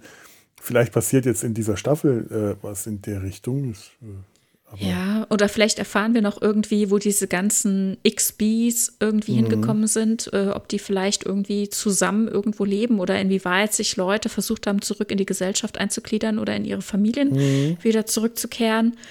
Also sie hat es nicht und es ist halt auch die Frage, wie viel da von ihrer Denke auch schon vorprogrammiert ist. Ne? Sie kommt auf die Stargazer und sagt, ach, ich fühle schon wieder, es ist diese, äh, dieses Ungute hier irgendwie in der Luft quasi also mhm. sie mutmaßt quasi, dass man sie jetzt schon wieder anguckt und vor ihr Angst hat, aber im Grunde bringt sie den Gedanken ja schon mit an Bord, ne? Ja, stimmt. Von den XPs haben wir tatsächlich nichts gesehen in dieser Folge. Mhm. Dagegen von, ähm, also was aus denen in den letzten zwei Jahren geworden ist, dagegen von, ähm, wie, wie hieß sie, die Androidin? Sochi. Sochi. Mhm das kriegen wir gezeigt. Die ist ja jetzt gerade auf diplomatischer Mission. Ja. Und herrliche Szene, wie sie da äh, äh, auf, auf, bei den Deltanern, das habe ich erstmal gar mhm. nicht begriffen, dass das die Deltaner ja. sind, dass das sind diese Leute, cool. diese schönen, glatzköpfigen Leute sind, mhm. die Pheromone ausstoßen, äh, wie wir es aus Star Trek äh, The Motion Picture kennen. Äh, und sie sitzt da am Tisch und ist kultiviert und hält Ansprachen und wir sch schwenken rüber und sehen Agnes Girardi, die an der Bar steht und meint, da hat sie mal eine Subroutine, eine diplomatische Subroutine und auf einmal ist sie hier the bell of the ball, die sich gerade betrinkt und, und rumstenkert. Ich fand das herrlich. Das ist auf der einen Seite die super kultivierte Sochi und auf der anderen Seite ist Agnes. Und Agnes ist in dieser ganzen Folge Agnes. Die ist, ich, ich liebe diesen Charakter. Die macht einfach Spaß, wann immer sie ja. auftaucht. Sie ist immer so ein bisschen awkward. Sie ist immer, äh, immer, immer schräg drauf und sie macht immer Spaß. In ihren ganzen Unsicherheiten und ihrem komischen Verhalten und dass sie sich hier bedringt und von einem Deltaner angesprochen wird und sie sich sofort angeflirtet fühlt und mhm. ihm dann erklärt, ich bin, äh, anfängt, anfängt so, so, so so ungeschickt zu erklären, warum sie nicht äh, Beziehungsmaterial, warum sie nicht romantisches Material ist, weil es erklärt dann so im Nebensatz, dass sie jetzt vom Mord an, von der Mordanklage gerade freigesprochen wird auf ihren Ex-Freund, auf. Ähm Sehr schön, dass Sie es gesagt haben. Ich meine, mhm. ich habe das eh erwartet, dass das genauso passiert, aber schön, dass Sie es sagen. Sehr schön, ja. ja. Das haben wir uns nämlich ja auch immer gefragt, was ist eigentlich daraus geworden? Die mhm. hat ihren, ihren, ihren Freund, wie, wie, wie, wie war der Name nochmal? Bruce Maddox. Maddox, ja. Die hat Maddox, Bruce Maddox umgebracht und scheinbar hat das keinen gestört am Ende der ersten Staffel. Das war zumindest so der Eindruck, den wir immer wieder hatten. Und dass das jetzt einfach gesagt wird, nein, das hat die Leute doch gestört. Sie wurde angeklagt und sie wurde davon freigesprochen. Das mhm. gibt mir gerade einfach so das Gefühl, es hat so einen Abschluss in mir. Sagt, ja. ja, genau so das, das ist gut. Das Fand ist ich auch gut. super. Aber was mich an der ganzen Geschichte mehr gestört hat, ist, dass die ganzen Fans darüber so losgeschrien haben, wie schlimm das ist, dass sie so eine schlimme Mörderin ist. Und gleichzeitig hat in der Folge sind so viele Leute umgekommen. Ja. Seven hat einen nach dem anderen umgeballert und und und. Also aus dieser, aus dieser Staffel sind kaum wer als Nichtmörder herausgegangen. Und darüber wollte keiner sprechen. Und dann kommt da so eine kleine Blonde mit ihrem blauen Mäntelchen und alle regen sich auf. Ja. Ja, weil die kleine Ich, ja, so was harmloses ja. ist und wenn das ja, genau. harmlose genau. kleine Blondchen was Schlimmes mhm. macht, dann müssen wir uns alle drüber aufregen. Natürlich, klar. Das so, regt so. mich wiederum auf. Natürlich, mhm. natürlich, ganz klar. Kann ich sehr gut verstehen. Und ich finde es auch tatsächlich schon aus dem Grund schön, dass sie hier quasi äh, die, diesen Abschluss bekommen hat, dass man das nicht vergessen hat. Es wäre mhm. natürlich auch schön, jetzt mal zu erfahren, was eigentlich die, den, ob die anderen irgendwelche Konsequenzen tragen mussten oder ob man gesagt hat, ach ja, alles so im Eifer des Gefechtes, aber wir kümmern uns mal hier um, äh, nur die eine wird angeklagt, aber die sprechen wir dann frei und dann ist hier äh, der Form Genüge getan. Wäre natürlich auch ja, schön. weil da haben sich die Fans aufgeregt, bei den anderen ja nicht. Genau. Und bei genau. Seven könnte man auch sagen, die ist halt quasi sowieso irgendwie vogelfrei, die ist Fenris Ranger, die ist nicht in unserem Rechtsgebiet angesiedelt. Ne? Mhm. Und ob die da mit Jaisel und sonst wen abknallt, das ist uns egal, das geht uns nichts an. Also, ne, ist halt auch, auch leider so, muss man sagen. Ne? Und die ganzen ähm, Jadwasch, die Picard überfallen haben und, und, und. Ja, Ne? Also da muss dann ja. auch erstmal jemand sich quasi beschweren, dass da eine Anklage erhoben würde. Ja. Wahrscheinlich, ja. Ja, ja, ne, stimmt schon, ja. Oder Elnor, der in seiner Kolonie Leute geköpft hat und, und, und. Also das sind halt, äh, das ist dann wiederum in einem anderen Rechtssystem. Ne? Aber so diese Doppelmoral, die dann von Fanseite kommt, die hat mir wirklich äh, es zugesetzt. ist halt eine andere Art von Narrativ. Hast du einen Schwertkämpfer, der jemanden den Schädel spaltet, äh, ihn köpft, dann hast du einen, einen Shogun-Krieger, der ein, ein krasser Schwertkämpfer ist, ein Fantasy-Held. Und Fantasy-Helden gehen immer. Da, da kannst du kannst doch nicht, äh, du weißt du, du kannst doch nicht hergehen und Conan anklagen und vor Gericht zerren. Das geht nicht. Aber okay. äh, die, die, ja, aber die, die, die Umstände, ne? weswegen sie ja gerade auch freigesprochen wurde, die, finde ich, muss man halt auch vorher mal gesehen haben. Also, dass Jurati nicht von sich aus gehandelt hat. Mhm. Ne? Das war nicht intrinsisch, das war nicht irgendwie ihre Boshaftigkeit oder sonst was.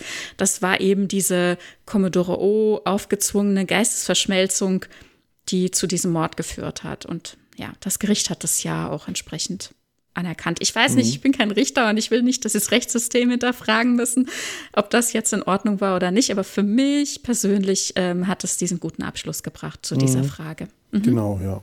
Auf, auf einer rein emotionalen Ebene. Auf jeden Fall und äh, alles andere, ne, wir nehmen es jetzt einfach mal hin und freuen uns, dass wir damit diesen Abschluss bekommen haben und äh, das, das, Thema damit jetzt für uns auch dann vom Tisch sein kann. Ähm, wollte ich denn gerade? Und, und, an dieser Bar sagt ja, ja Jurati genau. auch, dass es quasi nie länger wirklich als ein Jahr bei ihr gehalten hat und sie kein Date-Material wäre, ja. Und das heißt ja gleichzeitig auch, dass das eben mit Rios nicht geklappt hat, mhm. ne? Der sie ja dann auch noch ruft dieser Ruf, ich habe erst nicht verstanden, ist das ein ernsthafter Ruf oder hat das Sochi irgendwie in den Kommunikator gesetzt, aber es war ein wirklicher Ruf.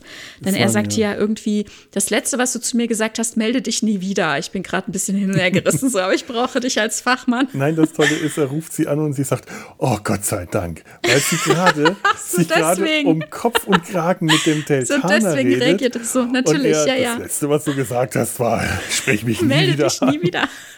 Toll. Ich habe ja, auch ja, erstmal ja. die Sache mit dem Deltaner überhaupt nicht begriffen. Ich dachte, warum quatscht die jetzt drauf los? Der hat sie doch nicht angeflirtet. Die muss doch nicht mit dem jetzt sofort in die Kiste steigen. Ich dachte, wie peinlich ist das denn? Bis mir dann später klar ist, klar, das ist ein Deltaner. Sie ist betrunken. Mhm. Sie hat keine Kontrolle über, äh, über ihre Hormone. Und der Typ stößt Pheromone auf, die mhm. ist ganz einfach betrunken und geil geworden in dem Moment, weiß, hat aber so viel Verstand noch zu, zu wissen, dass sie das nicht will und kämpft da jetzt gerade damit, das bisschen Kontrolle, das sie noch hat. Und weil sie Agnes ist, fängt sie an zu plappern und zu schwafeln und Blödsinn zu reden, weil sie Agnes ist. Und ich liebe diese Figur dadurch, weil die dadurch einerseits ist das ein Comedy-Faktor, äh, der, der einfach herrlich ist und andererseits macht die das so menschlich in dem Moment für mich. Mhm.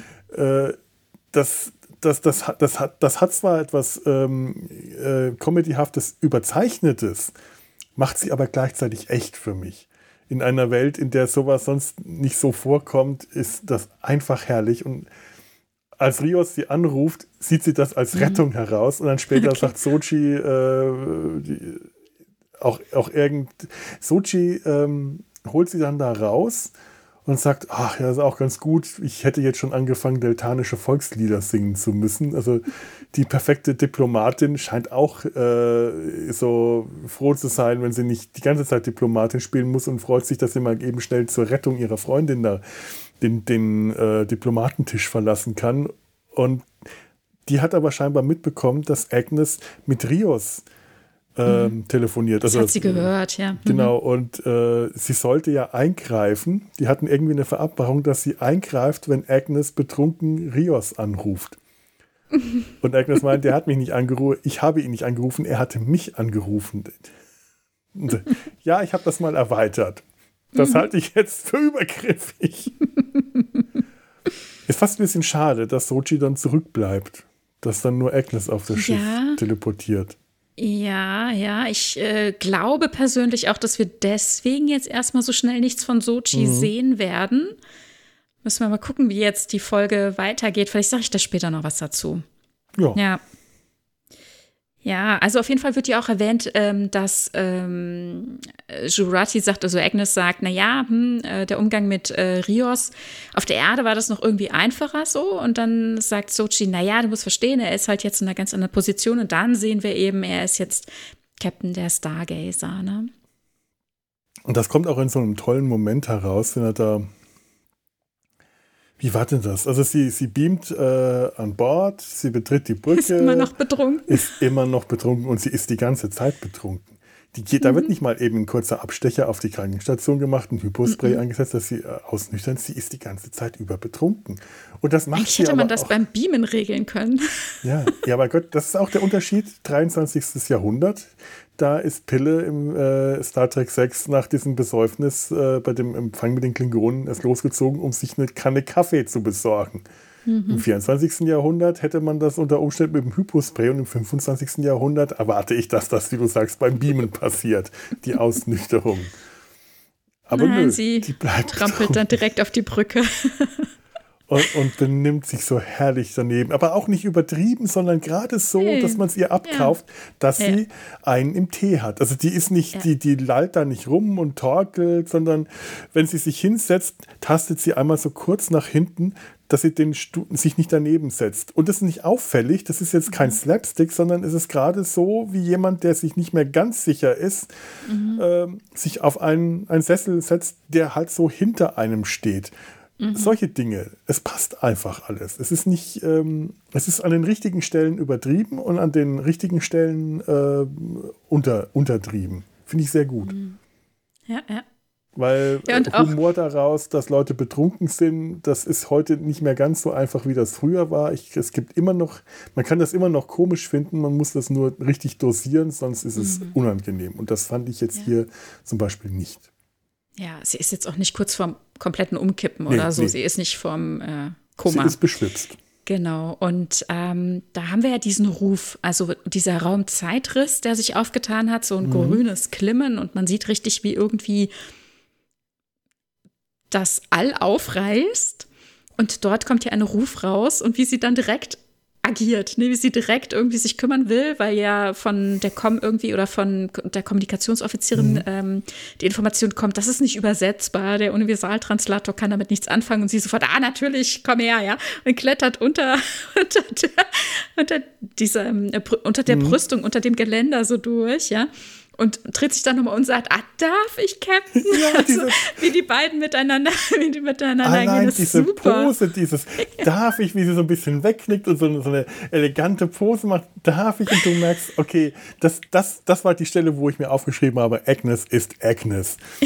Das ist so richtig typisch Agnes, das hätte die wahrscheinlich nüchtern auch gemacht. Und Rios. Womöglich ein bisschen kleiner, womöglich in der Gestik, so, ja. ja. Aber und wie er reagiert, ne? Also seine Offizierin dann sagt, ähm, Captain, und er, ja, lassen Sie, das ist einfacher, ergeben Sie sich quasi. Ja, das ist super. Dann ist es einfacher für alle. das ist so krass. Es ist toll. Es ist echt toll. Ach, mhm. schön. Ach, wirklich schön. Rios allein, dass der äh, Rios jetzt Captain der Stargazer mhm. Ähm, da gibt es ja noch diese eine Stelle, hm, wahrscheinlich habe mir irgendwas aufgeschrieben dazu. Ähm, ach ja, bevor sie losfliegen, ähm, gibt er noch das Kommando, er sagt irgendwas auf Spanisch und dann sagt er, make it so. Ja. Und äh, Agnes meint dann so, hm, the pressure of legacy zu ihm. Aha, du bist also dem Druck, äh, ja. Und er sagt irgendwas und sie meint, äh, reagiert irgendwie, ich glaube nonverbal, und sie meint dann, ja, was erwartest du, wenn du dir halt ein Kommando ähm, das schon, schon vorbelastet ist, äh, mhm. hast aufschwatzen lassen. Und dann fährt. Ich meine, dann, ja, genau. Mhm. Dann fährt die Kamera zurück und du hörst die alte äh, Star Trek-Melodie an. Und ich hatte mir in dem Moment gedacht, weil ich den Titel ja noch nicht gelesen hatte, oh nee, jetzt hat er die Enterprise. Hat er jetzt mhm. die Enterprise? Finde ich das gut? Finde ich das schrecklich? Ich will nicht, dass er die Enterprise hat. Oder hat er die, will ich, dass er die Enterprise hat? Was hat er jetzt für ein Schiff? Was hat er jetzt für ein Schiff? Und es fährt zurück und ich sehe, es ist die Stargazer. Und ich, yay, die Stargazer. Ich habe mich so gefreut, ja. diese verdammte geile Stargazer zu sehen. Wirklich, ich liebe dieses Schiff, ich liebe, dass das Schiff für mich auch irgendwie verkörpert. Ich mag natürlich das alte Schiff lieber als jetzt das neue. Mhm. Das hat ein äh, modernisiertes Design, ist immer noch schick, aber das alte ist so wunderschön hässlich. Die alte Stargazer ist einfach wunderschön ja. hässlich mit diesen vier Warp-Gondeln, die, die aussieht wie ein zur Seite gekippter Barhocker, wo die Sitzfläche um 90 Grad gedreht ist. Herrlich, herrlich. Und die Stargazer, das war ja PKs erstes Kommando. Ich weiß nicht, ob das A-Kanon oder B-Kanon ist. Ja, doch, A-Kanon. A-Kanon schon, nein, aber äh, wie er dazu gekommen ist. Ähm, dass er übernommen hat, als sein Captain bei irgendeinem ja. Einsatz ge, ähm, verletzt wurde und dann später gestorben getötet. ist, getötet. Ja, genau. Und mhm. Picard das Kommando dann ähm, erstmal als äh, höchstrangiger Offizier in dem Moment übernommen hat und später übertragen bekommen hat. Ich, ich bin mir nicht sicher, was das davon, ist A-Kanon. Das ist A-Kanon. Okay. Ja, ja. Mhm. Und er war damals wohl der jüngste Offizier der Sternflotte. Ich habe mal geschaut, der war noch unter 30. Ja, er, es war im Jahr 23, 23 mhm. 33, Entschuldigung, äh, 23, 33 äh, übernimmt er eben vertretungsweise das Kommando als Lieutenant Commander noch. Mhm. Ja. Mhm. Und ich meine, wir, wir kennen ja Picard aus äh, TNG, aus der Serie, als den Elder Statesman, als den äh, perfekten Diplomaten, als den Gentleman. Und der war er zu der Zeit aber nicht. Mhm. Zu der Zeit war das der Heißsporn. Also die, die verschiedenen äh, Facetten, die wir immer wieder mal von Picard so gesehen bekommen, muss ich immer, äh, also die Facette, über die sich so viele Fans beschweren, wenn er plötzlich ab dem hm, ich weiß nicht welchen Kinofilm, zu Action Picard wird. Das ist der Picard, den ich auf der Stargazer verorte für mich persönlich, weil er da noch jung war. Da war er noch eher der Heißsporn, den wir so aus Rückblenden kennen, aus Tapestry. Da waren, äh, so, so stelle ich mir den vor, so, so habe ich den vor Augen. Das muss überhaupt nicht stimmen, aber das ist so mein ganz persönliches Bild, das ich mir da habe. Und die Stargazer, dieses unelegante Schiff, dieses Schiff, das nicht, äh, nicht der, das fliegende, äh, der fliegende Hotelkomplex ist, wie dann später die Enterprise, sondern einfach ein Schiff, das losfliegt, um irgendwo was zu erledigen. Mhm. Das bewaffnet ist, das Kanten und Ecken hat, dass diese, diese Brücke hat, die, äh, der es an Eleganz fehlt, dieser, dieser Sessel von ihm, mit den, der, der nichts von der Eleganz hat, äh, die, die, die Enterprise-Brücke und dann sein Sessel dann später ausübt, mhm. sondern das Ding ist roh. Die Stargazer ist roh und ungeschlacht. Und so stelle ich mir auch den Picard aus der Zeit vor, der im Lauf der über 20 Jahre, die er dieses Kommando hat, natürlich sich verändert. Und zwischen dem Kommando der Stargazer und dem Kommando der Enterprise liegen ja auch noch mal so ungefähr zehn Jahre dazwischen, in denen wir nichts wissen, was er gemacht hat, in denen wir äh,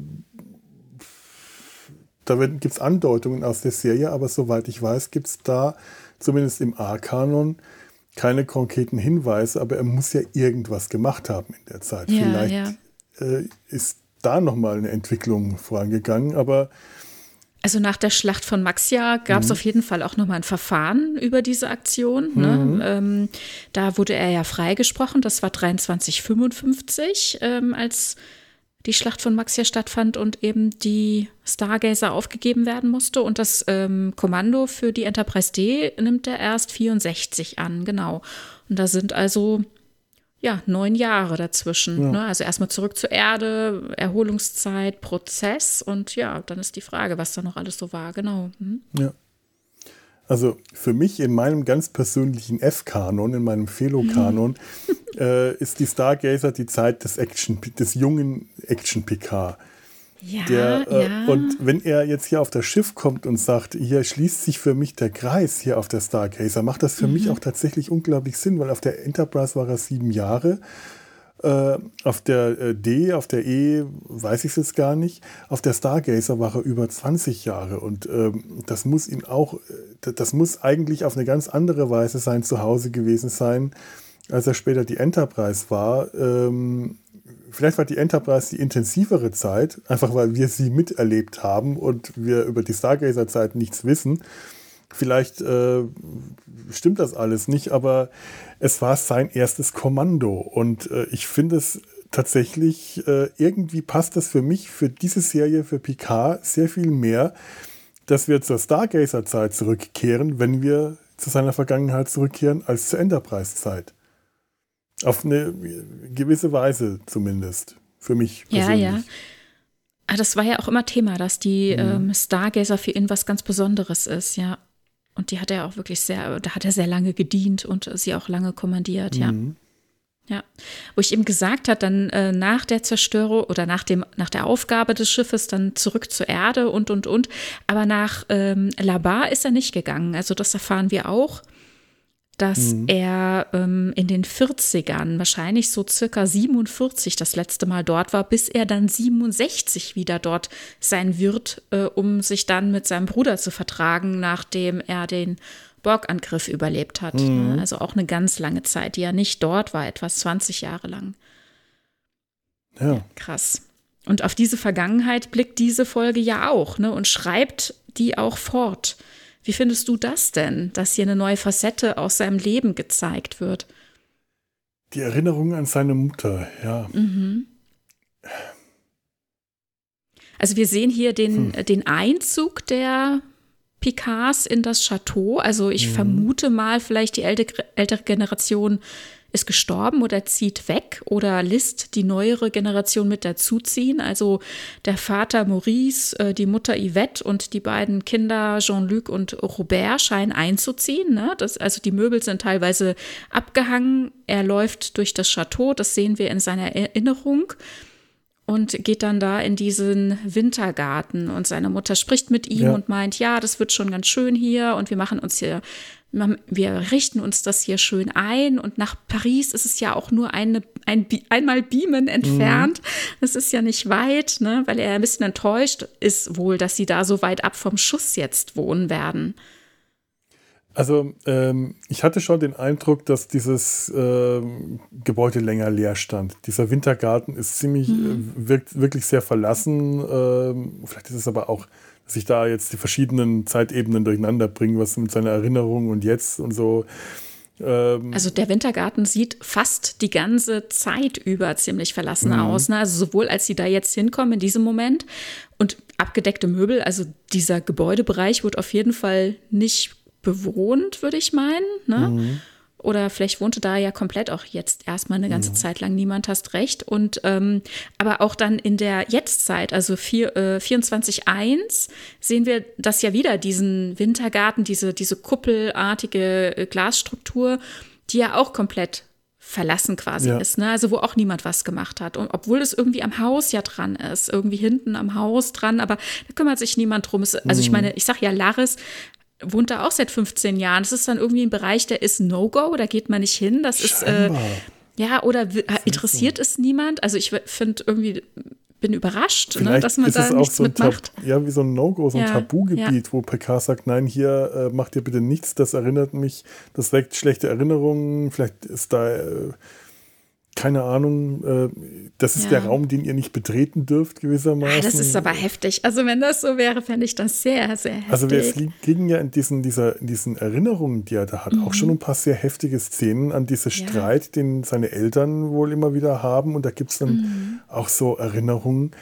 die wie, wie in einem Horrorfilm wirken, wo seine Mutter auf dem Boden an den Füßen scheinbar in einen, in einen dunklen Raum gezerrt wird von ihm, Mhm. wo ich dachte, was, was ist das denn für eine Horrorszene? Die also von ihm weggezerrt von ihm wird. Mhm. weggezerrt wird, was eine Erinnerung aus seiner Kindheit ist. Ja. Oh, ich fand das super heftig, äh, weil, weil ich das in dem Moment überhaupt nicht irgendwie da einordnen konnte. Also das hatte wirklich fast in dem Moment wie aus einem Horrorfilm.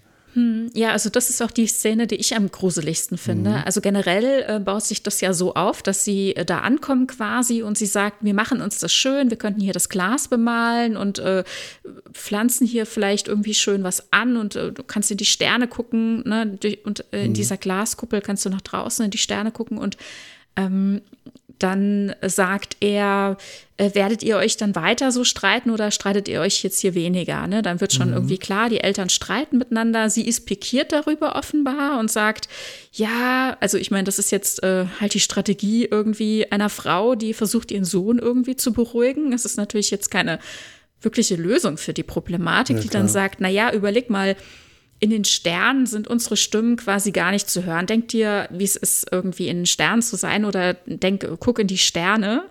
Also wenn sie dann doch mal streiten würden und dann sieht man doch recht gewaltsame Szenen, ne? also wo jemand, also ein Mann, dessen Gesicht man nicht sieht, ähm, sie packt, ähm, offenbar in einen Raum einsperrt, äh, vom, von ihm ähm, trennt und dann eben diese gruselige Szene, wo sie auf dem Boden weggeschleift wird, wo man gar nicht sieht, ob es überhaupt jemand ist. Es ist so, so poltergeistmäßig irgendwie so, ne? Und ähm, für mich stellt sich das so dar, Ach so, und dann sieht man auch noch kurz den Wintergarten einmal so schön bepflanzt, wie er dann eben, also Jean-Luc als Kind, einen Stein nimmt und die Scheiben einschmeißt. Und ähm, für mich hatte das den Eindruck, und das wurde bestätigt von Patrick Stewart im, im Interview im Ready Room, dass das natürlich kindliche Eindrücke sind, also Bilder, die uns quasi die Gefühlswelt vermitteln. Ne? Und so Ja. habe ich es auch verstanden, dass eben dieses Gruselige, das das Kind empfunden hat, uns hier eben über diese Art von Bildern transportiert wird, aber die natürlich nicht unbedingt genau das zeigen, wie es mal gewesen ist und eben diesen kindlichen Eindruck widerspiegeln. Ich meine, gut, es, es ist nicht auszuschließen, dass das echt passiert ist, weil Ja, aber wir natürlich nicht so, dass einer, eine- Mhm. äh, es ist Star Trek und solche Dinge können in dieser Welt passieren. Natürlich, aber, dass zum Beispiel häusliche Gewalt stattfindet, aber Nein, zum nein, Beispiel auch, die Mutter sie- so sie- durch einen, einen Raum gezogen wird, ohne dass man sieht, wer das ist oder ob da eine andere Genau- Person ist. Ne? genau das also das halt komplett aber. ausgeblendet. aber genau das, Ja, das- meine ich. Genau okay, sowas kann okay. in so einer Science-Fiction-Umgebung Das stimmt, ja. tatsächlich ohne Probleme passieren. Stimmt. Ähm, aber das, davon gehe ich auch nicht aus. Ich gehe auch Mhm. tatsächlich eher so aus, dass sich das für ihn in seiner Erinnerung, in seiner kindlichen Erinnerung, in seiner traumatisierten Erinnerung so dargestellt hat und dass er das äh, äh, in, in, in etwas transportiert hat, was ihn als Kind erschreckt und Angst gemacht hat und dass sich das deswegen so für ihn aussieht, auch wenn das so nie passiert ist. Also ähm, da, da, da, da stimme ich dir zu. Ähm, sollte das nicht anders aufgelöst werden, gehe ich auch nur davon aus, dass das einfach eine, eine, eine verzerrte Erinnerung von ihm äh, Ja. sein sollte. Also ist auf jeden Fall ein Aspekt, der sehr spannend ist. Und das sind auch nur ganz kurze Szenen, die sehr schnell irgendwie wieder wegblitzen. Mhm. Man kriegt nur so einen Eindruck davon. Ich musste es in Zeitlupe abspielen oder so Bild für Bild, dass ich äh, es mal so ein bisschen erfassen kann, was genau so jeweils zu sehen ist.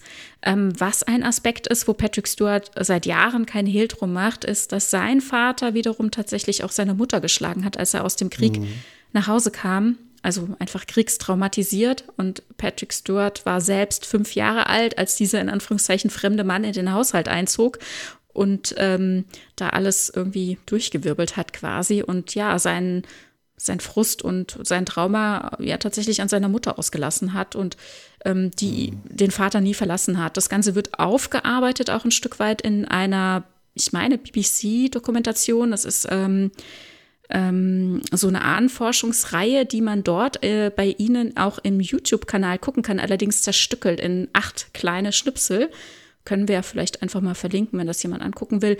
Wo ganz interessant, ich habe das vor Jahren mal gesehen, wo Patrick Stewart ähm, mit eben mit Hilfe von so Ahnenforschern ganz gut eruieren konnte, ähm, ja, was sein Vater im Krieg erlebt hat und wer er so quasi als Mann war, jetzt eben auch als Erwachsenenperspektive nochmal da drauf schauend, ne?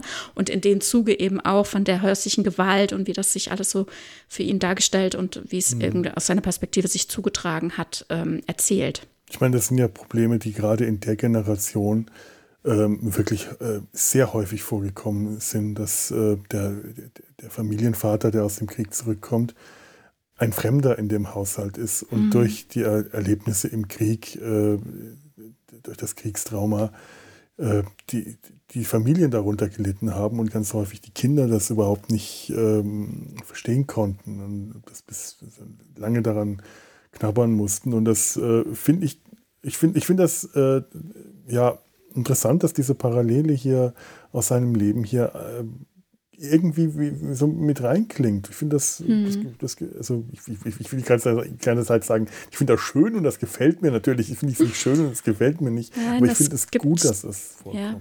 Ich finde es auch gut, dass es vorkommt, denn das ist ja nichts, was vergangen ist. Ne? Also ähm, häusliche Gewalt kommt heute auch immer noch vor. Es Ja. wird viel zu wenig drüber gesprochen. Ähm, ich finde es gut, dass Patrick Stewart äh, seit Jahren auch das ähm, mehr und mehr auch thematisiert und damit auch Leuten schon geholfen hat. Also ich habe äh, so ein paar ähm, Auftritte auf Conventions auch irgendwie in Erinnerung, wo ihn Leute angesprochen haben oder Frauen angesprochen haben, die gesagt haben, hey, dass du das thematisiert hast, hat mir geholfen, mich drum zu kümmern, weil ich habe das auch erlebt oder so. Ähm, Ja, das habe ich auch kann schon man natürlich- dass er da kann man natürlich- ist. Ja. Ja, ja. Jetzt kann man natürlich drüber diskutieren. Ich habe auch schon Stimmen gehört, die gesagt haben, oh, muss man ihm jetzt noch so ein Trauma andichten? Und ähm, ist das nicht eine Utopie, in der wir hier leben sollen? Ist das realistisch? Ich glaube ja, denn Star Trek zeigte uns ja eigentlich immer schon, dass äh, vielerorts Gewalt und Ungerechtigkeiten passieren und dann das Schiff, ich sag mal, die Enterprise angeflogen kommt und sieht dann dort die Ergebnisse dessen oder Ja. die ähm, findet dann irgendwie da die verlassene Siedlung, den verlassenen Planeten, alle sind gestorben und es wird eruiert, was ist jetzt passiert oder irgendwer hat dann die, den, den roten Schalter gedrückt und alle ähm, sind irgendwie gestorben und dann wird geguckt, wie, wie kam das denn dazu? Und ganz häufig sind es auch Geschichten, wo ja, Gewalt passiert ist und Ungerechtigkeiten. Und das ist nicht so, dass das in Star Trek nicht vorkommt. Es kommt halt meistens eben auf dem Schiff. Die Leute, die wir begleiten, da kommt es eher nicht vor. Das sehen wir nicht. Ne? Die, die, Aber die Leute- Utopie, ja. Ja, genau. Und aber Leute, die das eben durchleben, die auch mal zu begleiten, das ist eben ein bisschen ein Perspektivwechsel. Ne? Aber Ich- also vorhanden ist es schon auch immer da gewesen. Ich finde es auch tatsächlich sehr gut, dass das vorkommt hier. Mhm. Denn ich, ähm, dies, diese Rottenbergische Utopie, die wir aus TOS kennen, die wir aus den ersten Staffeln TNG kennen, die stört mich immer mehr. Je, je weiter mhm. ich äh, komme, desto mehr stört mich diese heile Welt, die, äh, die Gene Roddenberry damals postuliert hat und die wir gerade in den ersten äh, ein, zwei Staffeln TNG auf eine manchmal so peinliche Art und Weise gezeigt bekommen und alles, was es realistischer macht. Und dazu gehören einfach auch hässliche Dinge wie häusliche Gewalt, die hilft mir, diese Welt als eine reale Welt wahrzunehmen und natürlich ist es für, äh, äh, verstehe ich die Leute, die sagen, oh, warum muss er denn jetzt noch ein Trauma bekommen? Ich bin auch nicht der Meinung, dass, ein, dass der Held einer Geschichte äh, durch so viel Scheiße wie möglich durchgehen äh, muss, nur damit ich mhm. mit ihm mitfühlen kann. Durchaus nicht.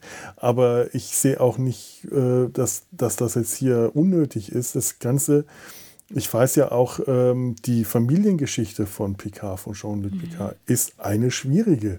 Wir, oh ja. wir, erleben äh, den Konflikt schon mit seinem Bruder zusammen. Wir äh, haben aber auch seinen Vater schon kennengelernt. Etwas, was ich zum Beispiel neulich, als wir noch hier drüber geredet haben, äh, über, über Rikers Vater, da war mir gar nicht mehr bewusst, dass wir in der Serie, ähm, das hatte ich total vergessen, sowohl Picards Mutter als auch Picards Vater zu sehen bekommen. Mhm. Und äh, Picards Vater, das ist in der Tapestry-Folge, äh, in der Picard äh, von Q quasi sein Leben nochmal neu leben darf.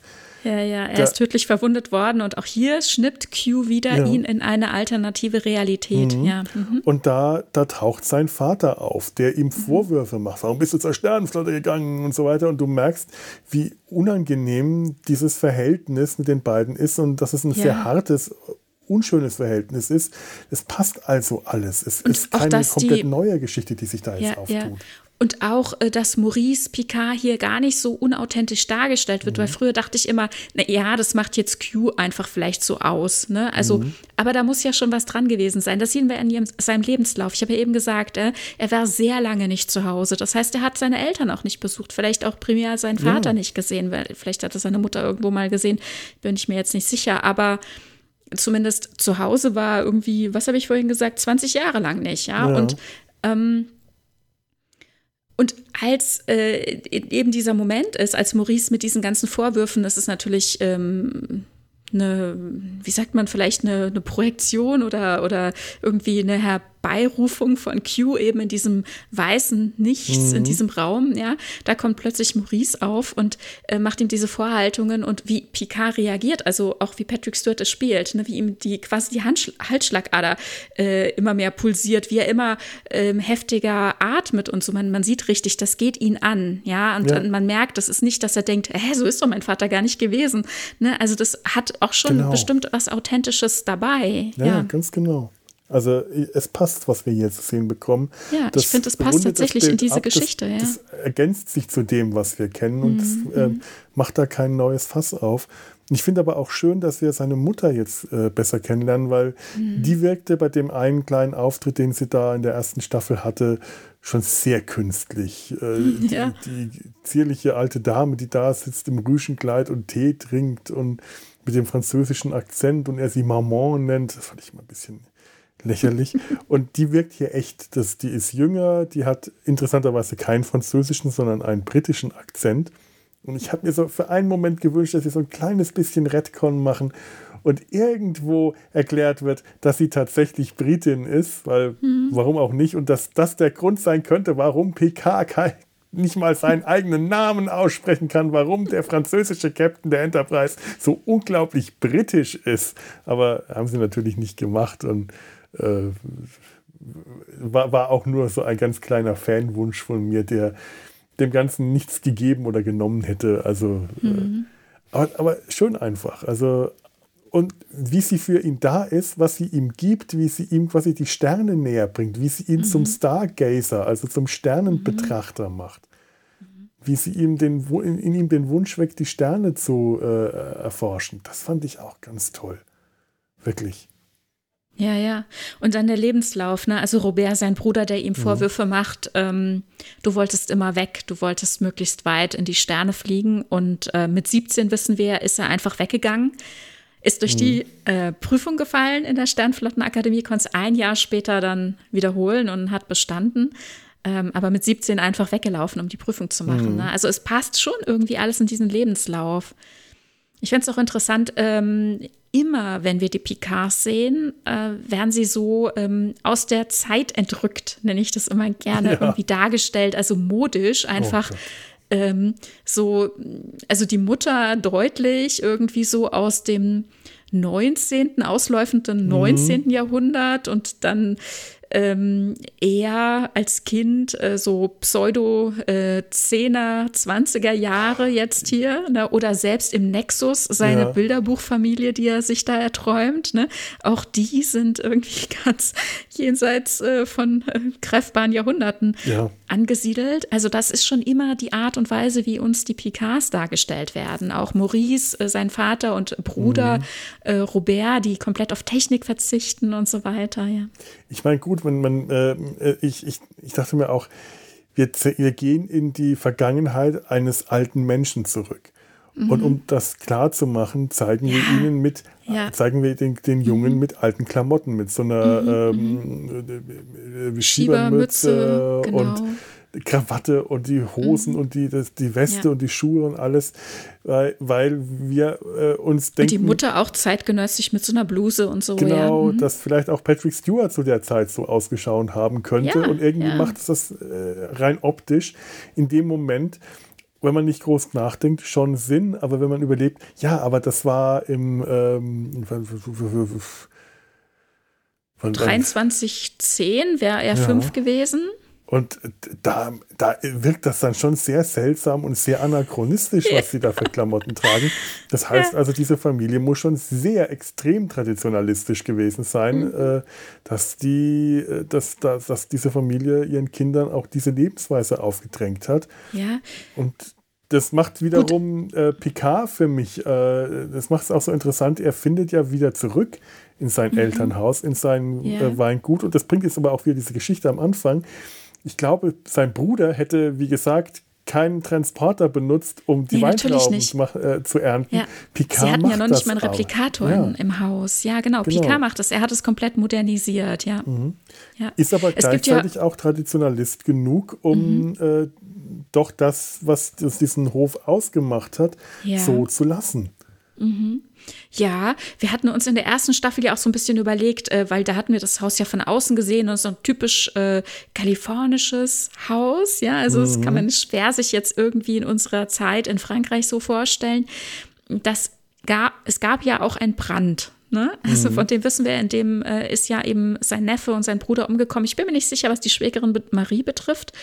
Ähm, aber ist halt immer doch die Frage, was genau da in welchem Ausmaß abgebrannt ist und inwiefern was anders aufgebaut wurde. Also vom Wohnhaus steht auf jeden Fall noch dieser Wintergarten. Ne, also diese Hausseite wird wohl irgendwie dann unverschont, also verschont ja. gewesen sein. Es kann ja auch sein, dass irgendeine Stallung oder so abgebrannt ist. Man weiß es nicht, was genau da passiert ist. Mm, auch ganz schön ähm, auf dem Twitter-Kanal von Dave Blast kann man ähm, sich angucken, wie die sich ausgemalt haben, wie die äh, geplant haben, wie das Chateau von innen aussehen soll, wie die Räumlichkeiten aussehen sollen. Also äh, wirklich ähm, geplant anhand der äh, Folge Familienbegegnungen, ähm, zweite Folge, vierte Staffel, wo ja Picard tatsächlich eben 67, wie ich vorhin gesagt habe, das erste Mal nach 20 Jahren wieder nach Hause kommt. Und ähm, also dort eben geschaut, wie ist es architektonisch gewesen, auch die Einrichtung und das dann übertragen ins Heute. Und äh, das haben sie echt schön hinbekommen, finde ich. Da haben sie sich gut was ausgedacht. Ähm, ja. Gut, wie kam ich jetzt dahin? Ich Manchmal fasel ich auch. Ich bräuchte, ich bräuchte, auch wenn wir wahrscheinlich gar nicht mehr so lange machen, aber ganz dringend eine ganz kleine kurz. Pause. Mhm. So mal kurz ein paar Minuten. Hast du die Folge auf Deutsch oder auf Englisch gesehen? Ah, beides. Ist dir etwas in der Ansprache aufgefallen? Da wir gerade noch bei Picards Familie waren, bei dem Familiensitz.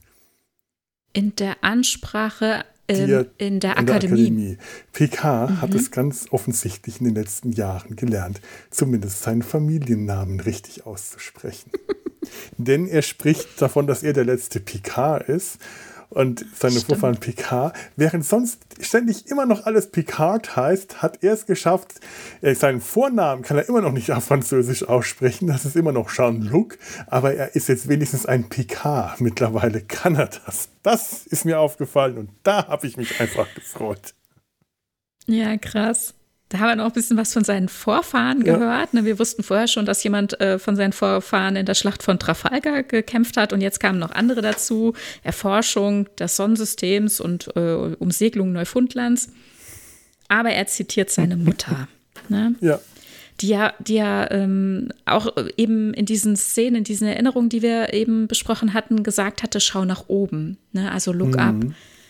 Ja, ja, was dann am Ende der Folge auch nochmal ein wichtiger Irgendwie Punkt ist, der mich irritiert. let's see what's, what's out there, was, was, da draußen, was es da draußen zu sehen gibt, was er, glaube ich, auch schon äh, ganz am Anfang Genau. von TNG in der ersten in der Pilotfolge gesagt hat. Ja, ja, lasst uns sehen, was es dort, was uns dort erwartet. Ja, mhm. Ja, ja toll. wunderbar. Ja, wir haben ja jetzt noch gar nicht irgendwie gesagt, also es führt sich ja dann alles so zusammen. Also an diesem Raumzeitriss äh, treffen ja jetzt irgendwie alle ein. Ne, Sochi bleibt auf dem Planeten in ihrer diplomatischen Mission, aber ähm, Jurati wurde nach oben gerufen. Seven hat sich auch gemeldet, denn die hat ja diese ganzen Anomaliedaten auch empfangen und ist dann hingeflogen. Und äh, Picard wird jetzt auch hingebracht. Der wurde ja äh, angesprochen von einer Admiralin. Äh, was sie ein bisschen verbasselt haben, finde ich ein bisschen schade, denn diese ähm, April Grace, die die Admiralin Sally spielt, Sally Whitley, die ihm diese Mitteilung bringt, dass er benötigt wird, dass es nach, nach ihm gerufen wird, weil in dieser Anomalie, also diese Botschaft, ne, weswegen Jurati dann gleich mal Hand anlegt und irgendwie das Ganze entzerrt und so weiter, sie kann es eben ähm, übersetzen. Also sie kann diese ganzen vielen Sprachen, die übereinander liegen, irgendwie voneinander trennen und dann lässt es sich übersetzen. Und da heißt es dann eben, ähm, helft uns oder helfen Sie uns, Pika. Das ist toll, dass Ja. das in lauter verschiedenen Sprachen gesprochen wird, Ja. was auch irgendwie nur die Borg hinkriegen. Klar, die Borg Ja. bestehen aus lauter verschiedenen Spezies mit lauter verschiedenen Sprachen. Und wenn man die einzeln sprechen lässt, dann sprechen sie in ihren eigenen Sprachen. Tolle Idee, fällt gar nicht so groß auf. Ist mir erst beim zweiten Mal schauen klar geworden. Natürlich, die Borg, die können das in Mhm. Ja, verschiedenen ja. Sprachen. Und es heißt ja schon immer, sie sprechen mit einer Stimme. Aber die gleiche Sprache ist eine gute Frage. Ne? Also das ist noch nicht thematisiert gewesen bisher und das ist echt eine coole Idee. Es ist ja auch, wird ja auch dann diskutiert, sind das noch die gleichen Borg?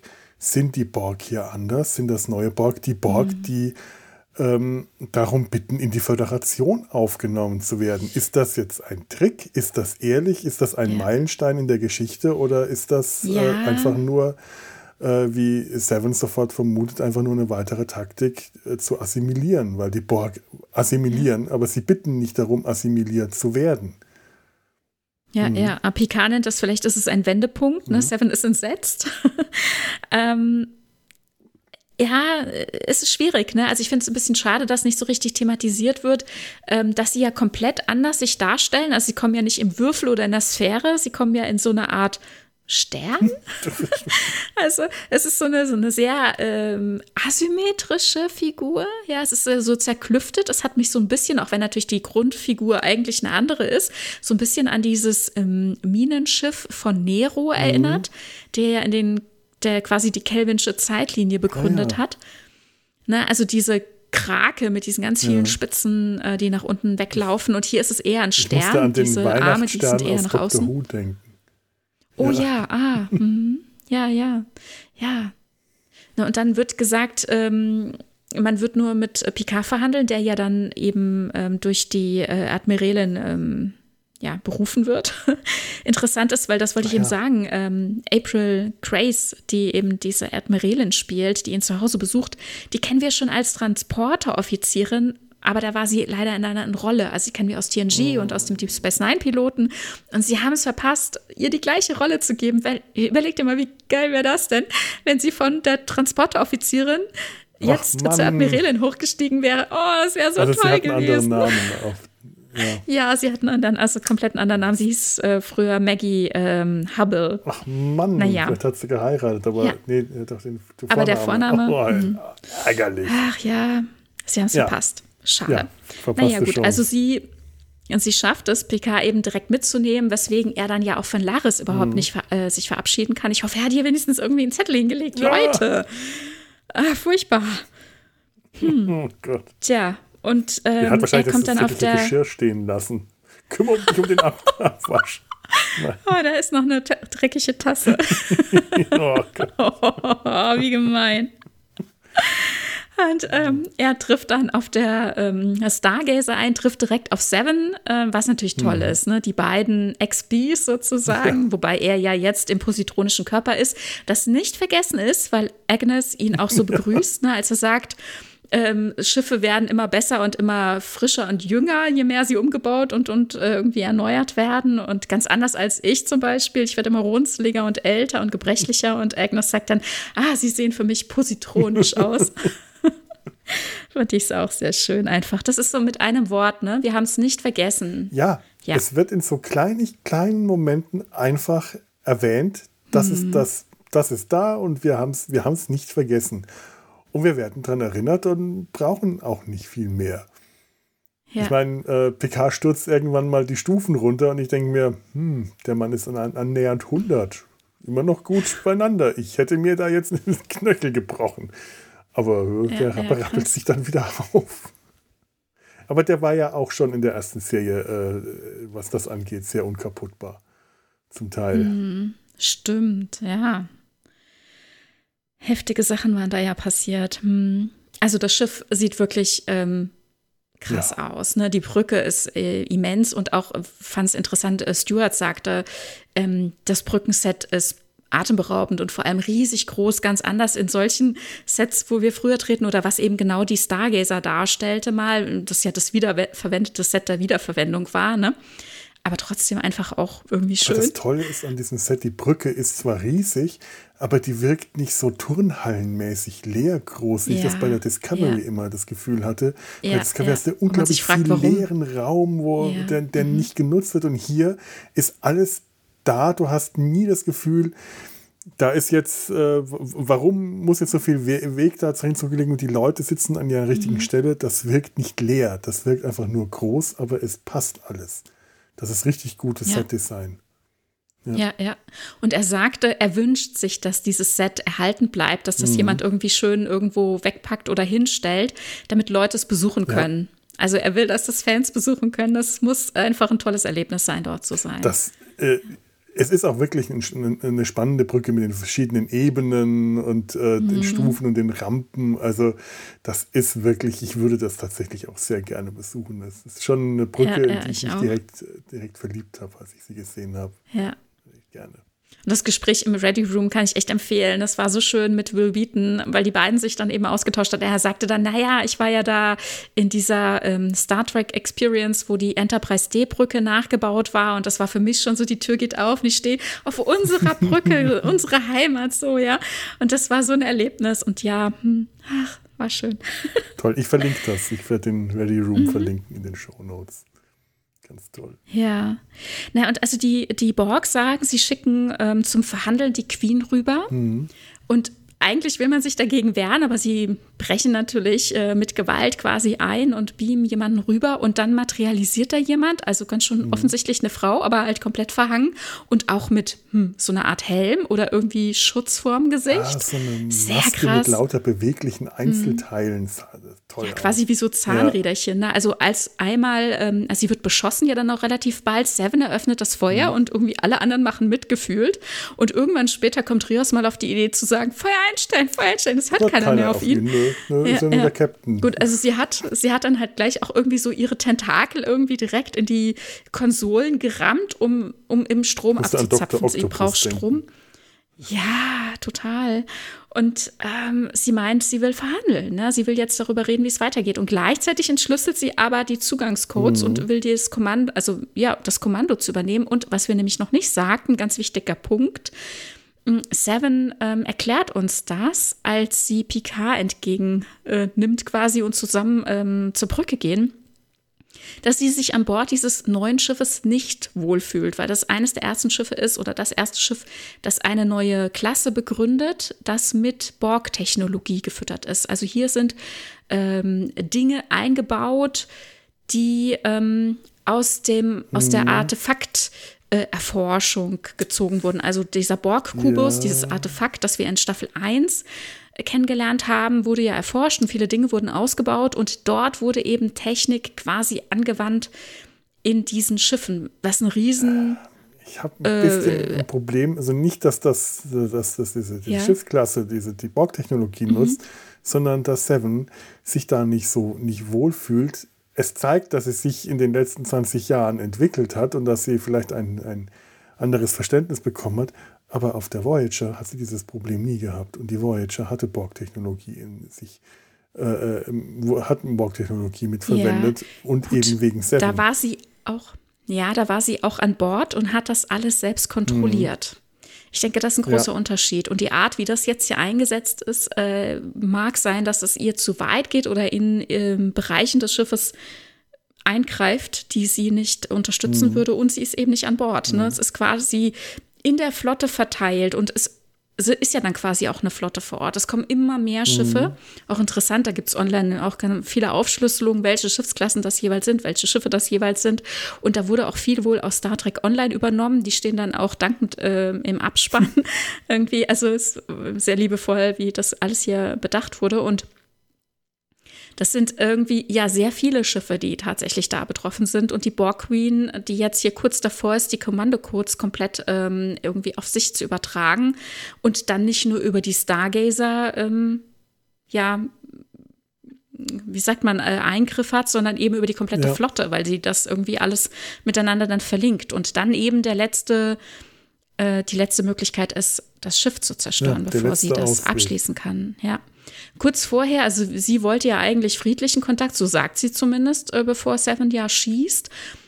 Ähm, es ist halt die Frage, wie, wie war das äh, gedacht? Ne? Also denkt sie, friedlicher Kontakt und Verhandlung kann stattfinden, wenn sie die Kommandocodes hat oder wenn sie irgendwie da an, Ja. an das Schiff angeschlossen ist? Das glaube ich tatsächlich noch zu dem Zeitpunkt. Mhm. Also ich halte es tatsächlich für möglich, dass, ähm, dass das stimmt, was die Borg Queen da sagt, dass sie gekommen ist, um, um zu verhandeln, um Fri für Frieden zwischen den Borg und der Föderation.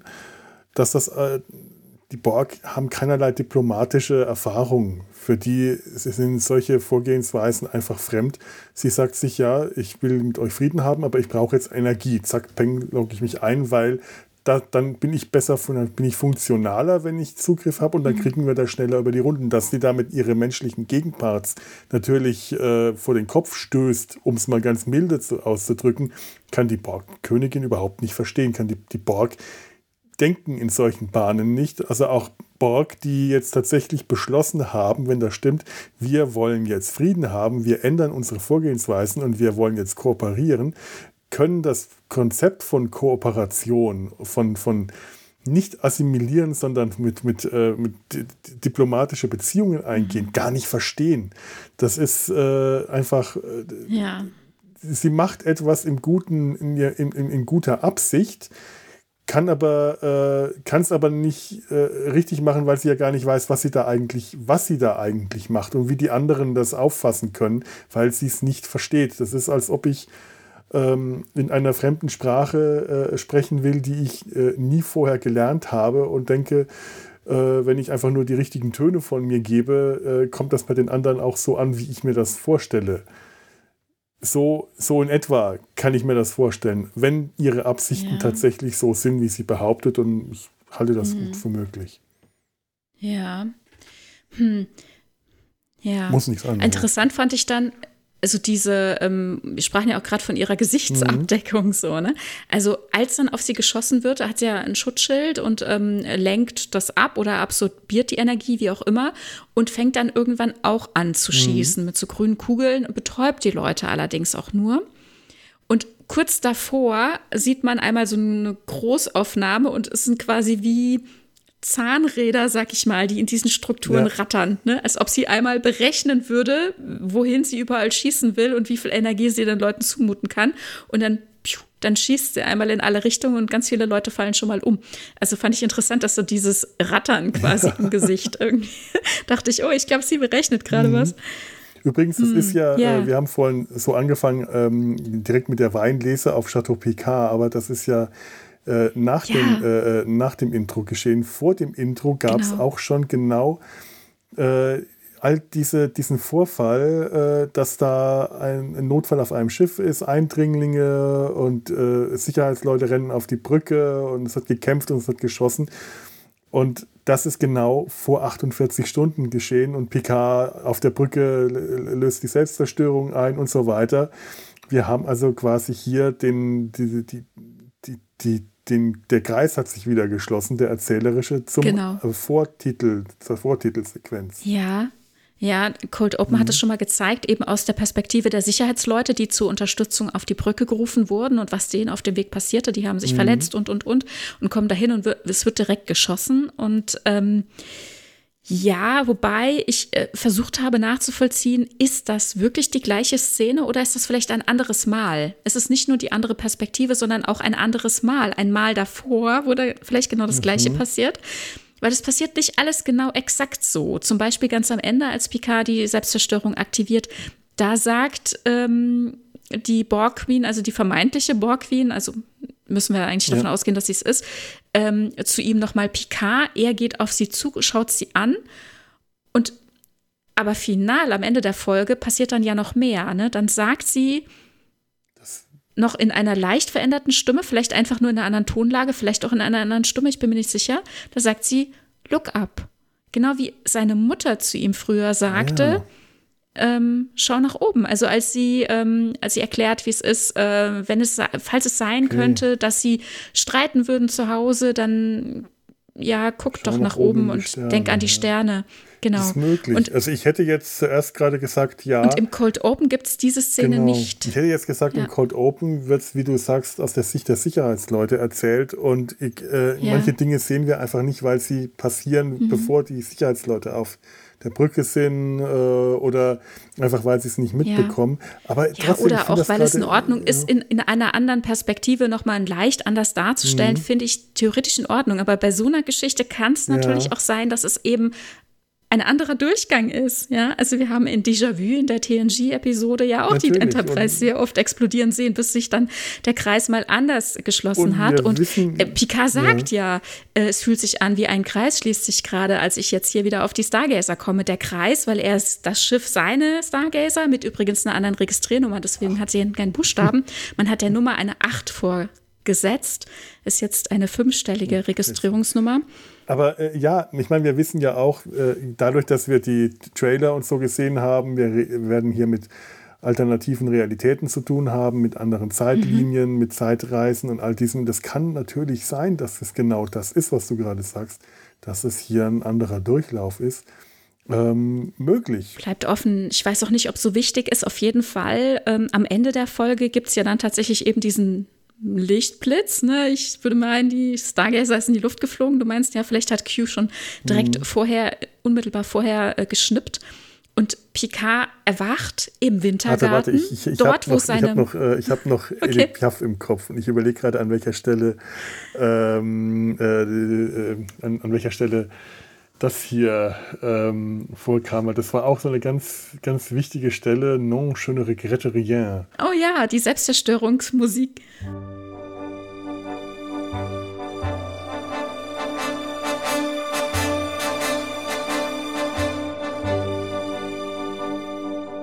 Non, rien de rien. Du sagst, das, du sagst, das war die Stelle äh, der Selbstzerstörung. Weil ich war mir Genau, nicht die sicher, ob, Selbstzerstörung wird ja, eingeleitet. ob das Mhm. als, kam, als die Borg Queen auf die Brücke materialisiert, dann war das die Selbstzerstörung, ja. Mhm. Ja, ja. Im ersten Moment dachte ich, hm, ist das in seinem Kopf? Auch genau, genau wie das mit dem Look Up, ist das Ja. in seinem Kopf? Aber also ich glaube, die Musik, die war tatsächlich voreingestellt für den Fall dessen, dass Rios das so eingestellt hat, Wie geil. oder? Das kann natürlich Das sein, so das wird die jetzt so Rios, Abschieds- würde das super Total. passen. Ich glaube schon, dass es so, so meine, das- sozusagen sein Abschied ist ist, wenn Vogel, das der die ganze passiert, Zeit mit dann seiner ja, Zigarre mhm. rumläuft und mit dem Feuerzeug Und sie nicht anzündet, Der, ne? der Typ ist schräg und dem würde ich das sofort zutrauen. Ja, ich habe aber in dem Moment tatsächlich geglaubt, das ist in Picards Kopf. Ähm, mich hat das sofort abgeholt. Äh, das war ein so traumatischer Moment. Es war einfach so, da, da war die Hölle los und jetzt, jetzt sind sie gerade kurz davor, das Schiff in die Luft zu sprengen und sie werden gleich alle sterben. Und äh, das war so eine unwirkliche äh, Moment und mich hat das in dem Moment an äh, Vielleicht, vielleicht, ist das jetzt gerade ein bisschen viel, was ich jetzt erzähle. Ich, ich entschuldige mich bei euch. Ich habe, äh, als ich vor vier Jahren die äh, beim, beim, beim, bei der Ärztin saß und die erste Diagnose bekommen habe für die, den, den, den Nierentumor gerade, ist in dem Moment genau sowas passiert alles ist dumpf geworden, alles ist taub geworden, ich habe nichts mehr gehört und auf einmal kam Musik in meinem Kopf. Und das passiert mir immer wieder. Ich laufe eigentlich immer mit dem Ohrwurm. Irgendwas ist immer in meinem Kopf. Und in dem Moment habe ich nur Musik gehört, und zwar die Musik von äh, Ennio Morricone. Äh, mein, mein Name ist Nobody. Ich habe sie jetzt hier nicht auf dem Soundboard, ich spiele es euch also auch nicht vor. Dam, dam, dam, dam, dam, dam, Und das habe ich gehört, laut. Und äh, weil sowas in meinem, bei mir tatsächlich passiert, in solchen Momenten, wo irgendwas Schlimmes passiert, spielt Musik ab. In meinem Kopf lautstark. Ich weiß nicht, ob das irgendwem noch so passiert, außer mir. Aber in dem Moment war das für mich so, eine, so, so, so klar. Das ist jetzt bei Picard im Kopf. Aus irgendeinem Grund läuft bei ihm jetzt Edith Piaf. Ich weiß nicht, was es bedeutet, dass es Edith mhm. Piaf ist, außer dass non je ne regrette rien bedeutet, nein, ich bereue nichts. Und das natürlich mhm. eine Aussage ist, gerade weil äh, es immer wieder um die Zeit geht. Es ist wie äh, Time is on my side, non je ne rien. Er mhm. sagt nicht, der Weltall ist die the final frontier, sondern die Zeit ist die, die letzte Herausforderung. Das Thema Zeit wird ja immer wieder angesprochen. Er redet darüber, was er in seinem Leben erreicht hat, was er im Leben alles nicht getan hat, worüber äh, nicht die Dinge, die, manchmal sind es nicht die Dinge, die man getan hat, sondern die, die man nicht getan hat, die man später bereut. Und wir wissen, dass in der ja. Serie auch sehr viel mit Zeit noch passieren wird. Und das mhm. macht äh, dieses äh, Nein, ich bereue nichts, non, je ne regrette rien, natürlich äh, auf eine ganz andere Ebene noch unglaublich wichtig, aussagekräftig, aber in dem Moment war für mich einfach nur klar, der, da läuft jetzt Musik in seinem Kopf, weil alles andere geradezu zu schrecklich ist. Er muss irgendwas ausblenden und dann poppt das auf. Aber Rios, hm. äh, der das einprogrammiert hat, das ist natürlich auch eine tolle Erklärung. Ich weiß es ich nicht. Die fast viel geiler jetzt. Ja. Mm. Ja, wow. Ja, zum Thema Zeit, vielleicht bevor wir diese Folge, äh, also auch die ähm, Picard-Folge äh, abschließen, vielleicht noch ganz vor, kurz vorher nochmal den Blick aufs Intro. Ich habe die Intros nochmal mhm. verglichen von Staffel 1 und Staffel 2. Und in Staffel 1, da bricht ja der Himmel. Der Himmel ja. hat einen Riss, ne? Kann man ja irgendwie so sehen. Da alles ist über Picard zusammengebrochen oder eben auch ein Teil des Himmels ist, ist ein Teil von ihm, ne? weil am Ende diese ganzen Scherben, die wir über das Intro einsammeln werden, also diese eine Scherbe aus dem Himmel fliegt ja durch verschiedene ähm, Szenen und dort werden immer weitere Scherben eingesammelt und ganz am Ende sehen wir Picard im Porträt und all diese Stücke, die wir eingesammelt haben, passen in ihn, in sein mhm. Gesicht, ergänzen ihn, sind Teil von ihm, ne? machen ihn aus vielleicht auch. Und hier ist es ähnlich.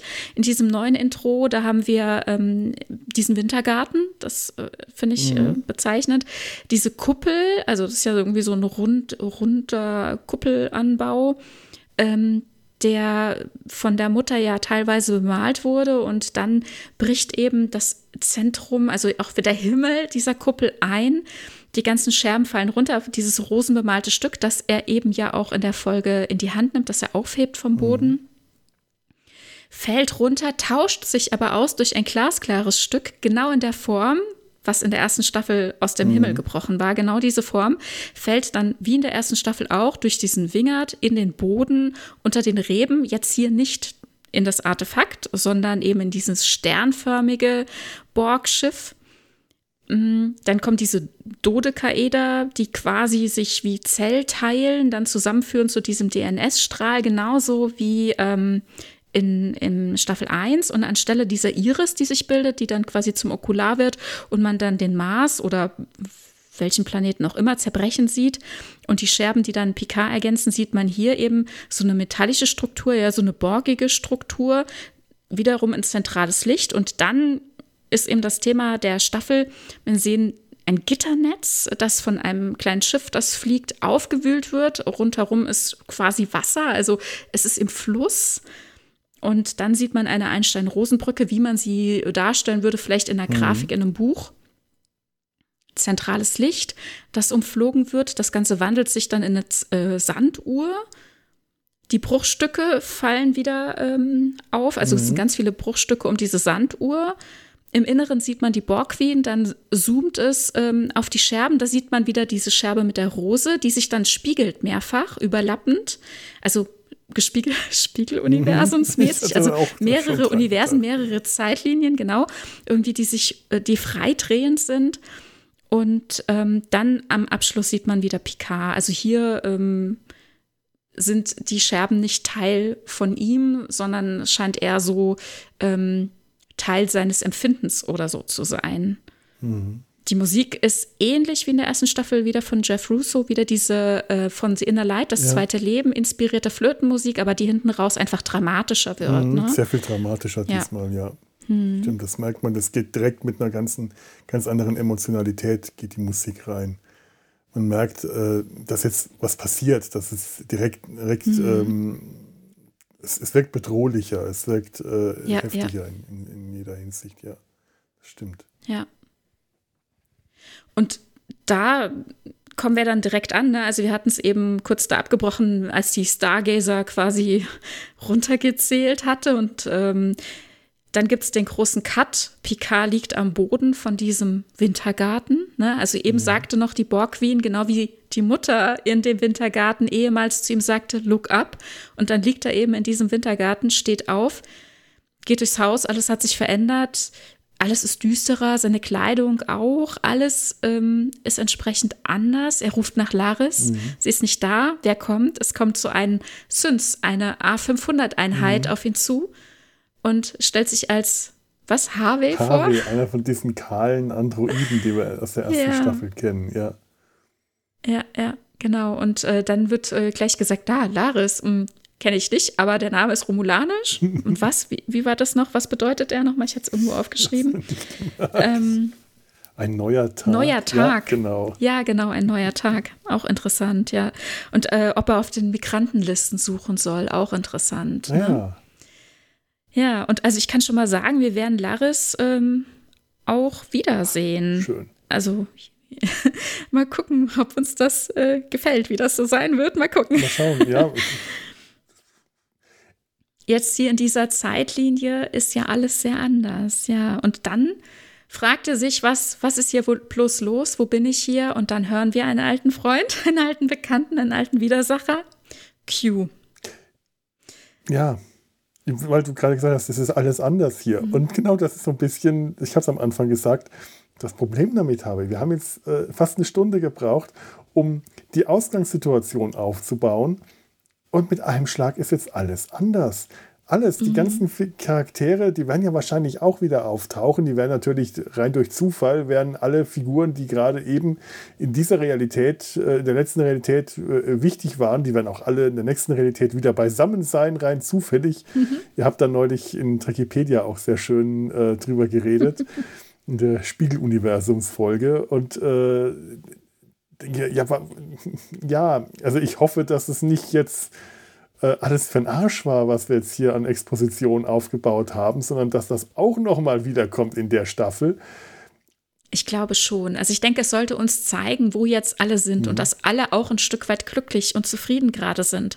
Und das ist Motivation natürlich für sie alle auch wieder dahin Ah. zurückzuwollen, wo sie herkamen. Das kann natürlich auch Das war immer so sein, mein ja. Problem mit der Voyager. Wieso soll ich äh, mit ihnen bangen, dass sie nach Hause kommen, wenn ich die nie zu Hause erlebt habe? Wenn ich nur diffus Mhm. weiß, dass alle zu Hause wohl mal glücklich waren. Aber das ist schon so viele Jahre her. Diese Beziehung gibt es in dieser Form so gar nicht mehr. Die Partnerinnen sind nicht mehr da. Der Ehemann, äh, der, an, der, der, der Verlobte von Janeway, er hat schon anderweitig geheiratet die Welpen sind längst groß und weggegeben und so weiter. Also die kommen gar nicht irgendwie in eine, in eine Welt zurück, quasi natürlich in ihre Welt zurück. Natürlich ist mir das klar, dass sie zurück zur Erde wollen, aber ihre Beziehungen dort und ihre, ihre Motivation, die habe ich ja nie gezeigt bekommen. Und von daher fand ich es mit der Voyager auch unterwegs immer sehr schön. Und jetzt hier haben wir eine Folge lang erzählt bekommen, wie es für alle ist. Alle sind gerade sehr, sehr glücklich. Also relativ glücklich. Natürlich, eine Raffi wünscht sich eine Seven eher bei sich, anstatt irgendwie draußen rumzufliegen und allen irgendwie Platz zu machen, die ihr über den Weg laufen. Äh, Platz Und Agnes alles. struggelt immer noch mit sich und das ist ja, also ich denke, das ist noch nicht komplett vom Tisch mit Rios, ne? Die müssen sich halt finden.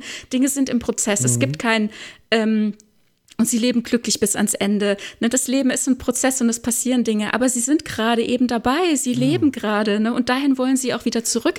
Wir Ja. wissen, dass es ihnen dort besser gefällt als da, wo wir jetzt gerade Das stimmt. sind. Und selbst wenn das Ganze einfach nur dazu gedient hat, dem dieser Ausgangssituation so viel Fleisch zu geben, dass wir uns jetzt vorstellen können, da wollen sie wieder zurück, dann hat das natürlich auch äh, seine Berechtigung. Da habe ich gar nicht dran gedacht, dass das ja nicht einfach nur eine Ausgangssituation ist für die Geschichte, die jetzt weiter hier an dieser Stelle weiter erzählt wird, sondern dass das ähm, mir auch in, äh, was ja heute in den Serien, die immer kürzer werden, auch mal eine ganz angenehme Abwechslung ist, eine Expositionsfolge, um mir die Situation, in der sie sich alle befinden, in aller Ruhe mal zu erzählen und mir diese Situation vor Augen zu führen und das nicht nur in ein paar wenigen Bildern und dann geht äh, sofort die Action los.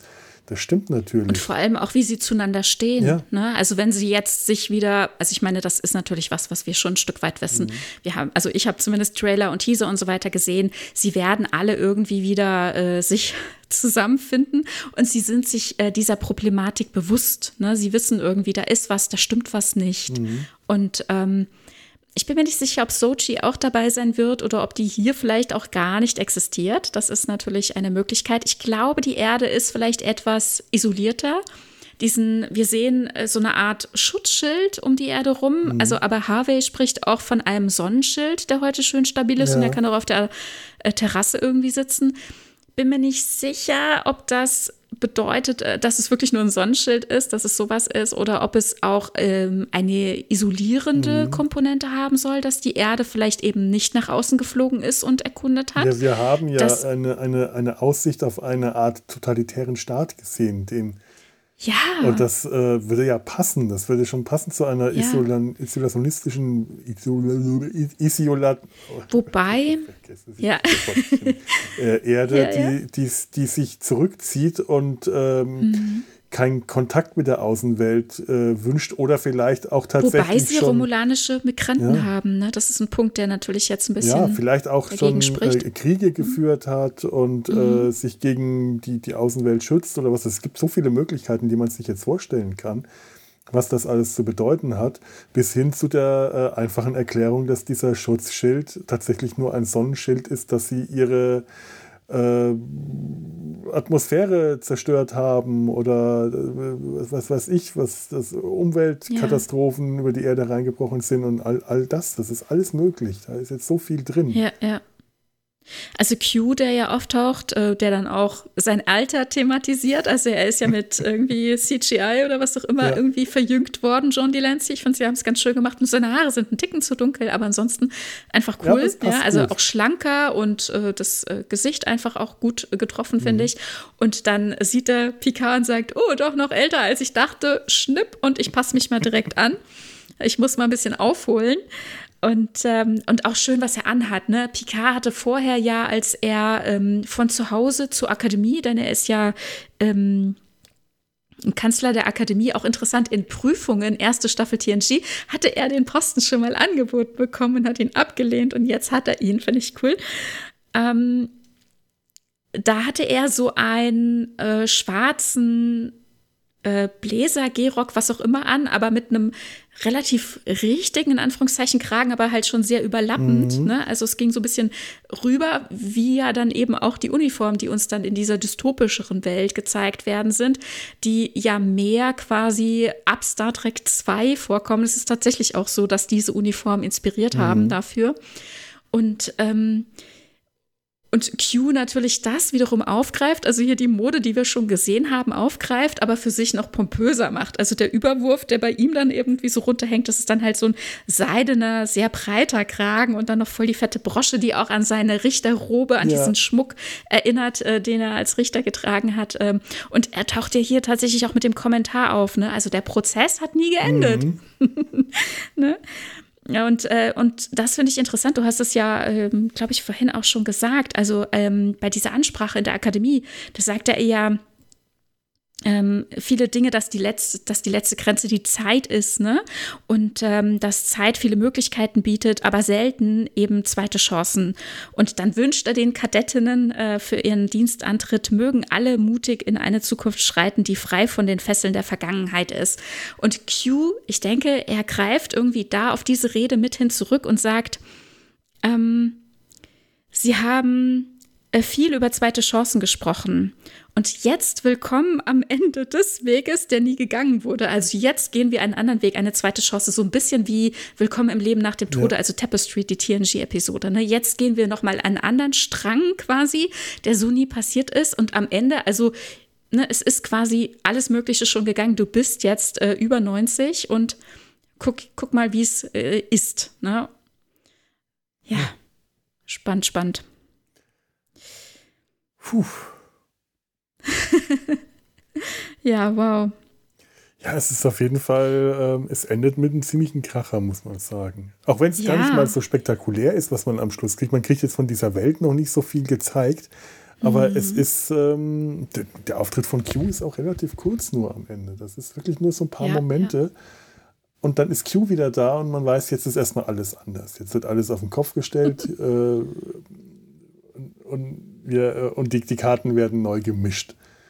Wir dürfen uns ja. also nicht sicher fühlen bei der Serie, wird ja. das gesagt. Das finde ich ja auch Picard ist, ja, Picard ist ja gleich richtig sauer, ne? Mhm. Und ich glaube, er muss auch erst jetzt hier noch lernen, wahrscheinlich dann die nächste Folge, was es bedeutet. Ne? Also ist es was, was wirklich Q sich jetzt so ausgedacht hat? Das frage ich mhm. mich ja auch. Oder ähm, also ist das irgendwie, was ist mit diesen Borg-Modifikationen in Kombination mit dieser Borg-Queen? Wo kam die her aus der Zukunft? Die sah schon komisch aus. Und wieso zitiert sie seine Mutter? Mhm. Und also das war schon merkwürdig. Und also ich weiß, es gab jetzt schon die ersten Überlegungen, Leute, die gesagt haben, ja, und das war auch so komisch, als die Mutter da in dieser Erinnerungsszene auf dem Boden weggeschleift wurde. Die wurde vermutlich von den Borg entführt. Und das ist jetzt die Mutter, die wir gesehen oh, haben unter dieser Maske. Oh, ich weiß es nicht. Ich hoffe nicht. Also ich hoffe wirklich, das ist es nicht. Boah, das wäre allerdings heftig. Nein, ich habe Fotos von der Schauspielerin gesehen. Ich glaube nicht, dass es die gleiche Schauspielerin war, die auch die Mutter gespielt hat, die die Borg Queen gespielt. Aber unter der Maske ist das auch nicht so einfach zu sagen. Ja, es sind zwei unterschiedliche ja, okay. Schauspielerinnen. Aber wer jetzt da unter der Maske sein soll, hm. Ja, ja, ja. Also, ja. es gibt schon wieder sehr viel an, an Möglichkeiten, ja. an Spekulationen, viele Kleinigkeiten und ich hoffe, dass sie diesmal die Kleinigkeiten nicht unter den Tisch fallen lassen werden, äh, wie ja. so häufig die letzten Male der letzten, der ersten Staffel oder bei Discovery immer wieder, sondern dass sie einfach sowas nicht aus den Augen verlieren äh, und das ein bisschen im Blick behalten, Auflösungen geben oder äh, weiter, äh, weiterverfolgen oder oder uns einfach neue spannende Möglichkeiten geben, da, da ein bisschen am Ball zu bleiben und Kleinigkeiten zu entdecken. Es ist auf jeden Fall sehr großes Potenzial da, gerade von der, äh, was, was, die, was die Staffel jetzt bringen kann. Also, hm. das kann ich jetzt nach der Folge auf jeden Fall sagen. Ich bin gerade echt sehr, sehr gespannt, wie die, wie die nächste Staffel wird. Ich habe gerade richtig Spaß daran gehabt, mir das anzuschauen und ich hoffe, dass der Spaß bleibt dass sich das jetzt nicht ganz schnell wieder auflöst, sondern dass ich da bis zum Schluss dran bleibe, weil wenn das so weitergeht, ist das richtig, richtig gut. Dann wird ja. das was. Ja, also ich weiß gar nicht, ob ich jetzt wirklich irgendwie äh, noch irgendwas sagen soll, was ich aus äh, Trailern oder irgendwie, was meine Vermutungen dann dazu sind, wie es sich entwickelt. Vielleicht lassen wir es einfach so stehen, weil es ist wirklich spannend und ist ganz schön, wenn man es für sich entdecken kann. Ja, ich möchte auch gar nicht zu viel, zu viel ich, ich, ich, wenn ich jetzt anfange zu spekulieren, im Moment kann ich gar nur nur vage irgendwo hin spekulieren. Das bringt auch nicht viel. Und ich glaube, mh, hm, wahrscheinlich liegen wir eh falsch. Das. Äh ja, es gibt schon Dinge, die, die wir halt schon offiziell gesa gesagt und gezeigt bekommen haben, welche Personen noch auftauchen und wie sich das jeweils so darstellt und was so im Laufe der nächsten Folgen noch passieren wird. Aber ja, Lass uns das die Zeit genau, zeigen. Genau, die Zeit, die Zeit heilt alle Wunden, die Zeit, äh, die Zeit, die geht der Burli nicht, er sitzt nur still am Schammerl. Nein, das war die erste allgemeine Verunsicherung. Entschuldigung. Nee, ja, Time is uh, on our side. Wir werden das äh, dann, denke ich, alle noch erfahren, was da weitergeht. Und ich glaube, damit sind wir jetzt, damit ist auch unsere Zeit gekommen, sind wir jetzt an einem Zeitpunkt angekommen, wo wir unsere PK-Besprechung zu einem Ende bringen können. Die, unser erster Eindruck der ersten Staffel, der zwei, ersten Folge der zweiten Staffel so rumgehört hast. ja. Genau. Ja. Ich bin auf jeden Fall gespannt. Ich auch. Ja. Und ähm, mir hat das sehr gut gefallen, wie gesagt. Mhm, ja. mhm, ja. Und ihr, liebe Zuhöris, wie geht's euch so? Ihr habt das jetzt hoffentlich auch alle schon gesehen, worüber wir geredet haben. Was haltet ihr davon? Sagt es uns, wenn ihr sonst keine Möglichkeit gefunden habt, mit irgendwem darüber zu diskutieren, weil dieses Internet bietet einem ja überhaupt keine Möglichkeiten. Ha! Falls ihr also uns mit auch irgendwas mitteilen wollt, ihr, findet uns hier in den Kommentarfunktionen unter www.data-sein-hals.de oder könnt uns E-Mails schreiben. Ich muss jetzt gerade mal schauen, ob das vielleicht irgendjemand getan hat. Das vergesse ich leider immer wieder vorher zu machen. Unangenehm. Kontakt at data-sein-hals.de. Äh, scheinbar ist das nicht passiert. Hoffe ich einfach mal. Es ist so unübersichtlich. Ich entschuldige mich jetzt einfach mal für den Fall, dass ich es irgendwo übersehen habe. Wie peinlich. Ähm, ja, ihr findet uns auf Twitter, auf Facebook, auf Instagram, wenn ich dran denke. Könnt uns auch Postkarten schreiben. Ich freue mich ja, wie gesagt, immer sehr darüber. Und ähm, wenn es sonst nichts mehr gibt, Tanja? Nee, ich denke auch, wir sind durch. Wir sind durch. Dann War sehr schön war wirklich wieder mal sehr schön. Ja, ist auch tatsächlich immer wieder mal schön, auch über was Neues zu reden, weil ich sehr gerne über alte Filme und alte Serien rede und das dadurch gerne mal ähm, sehr, sehr stark äh, im, im, Podcast hier vertreten ist, kommen die neuen Produktionen gerne mal zu kurz und ich finde das dann auch schön, wenn auf die Weise auch mal wieder was Neues in den Podcast Einzug hält, was aktuelles. Das ist auch nett. In dem Sinne verabschieden wir uns jetzt von euch. Lebt flott und in Frieden.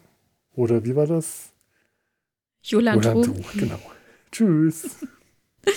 Tschüss.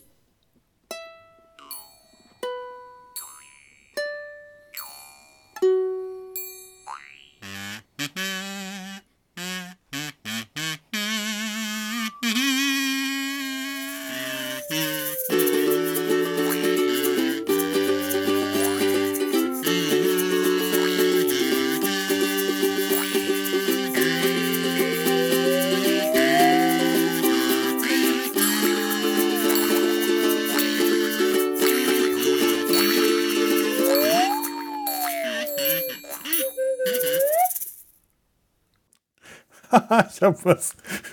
ich habe was aufgeschrieben. Q, warum hast du so große Augen? Ja, dann dachte ich, haben Sie seine Augen mit CGI vergrößert oder trägt er Kontaktlinsen oder was ist mit den Augen los? Hatte er, ich glaube, er hat in dem einen Auge so ein bisschen Einblutung gehabt, ja, oder? An dem ja. Weißen. Ja. Das sah komisch aus. Aber der Wolf passt ja auch zu Q. Ja, das stimmt. Böse. Eine Produktion des Podcast Imperiums.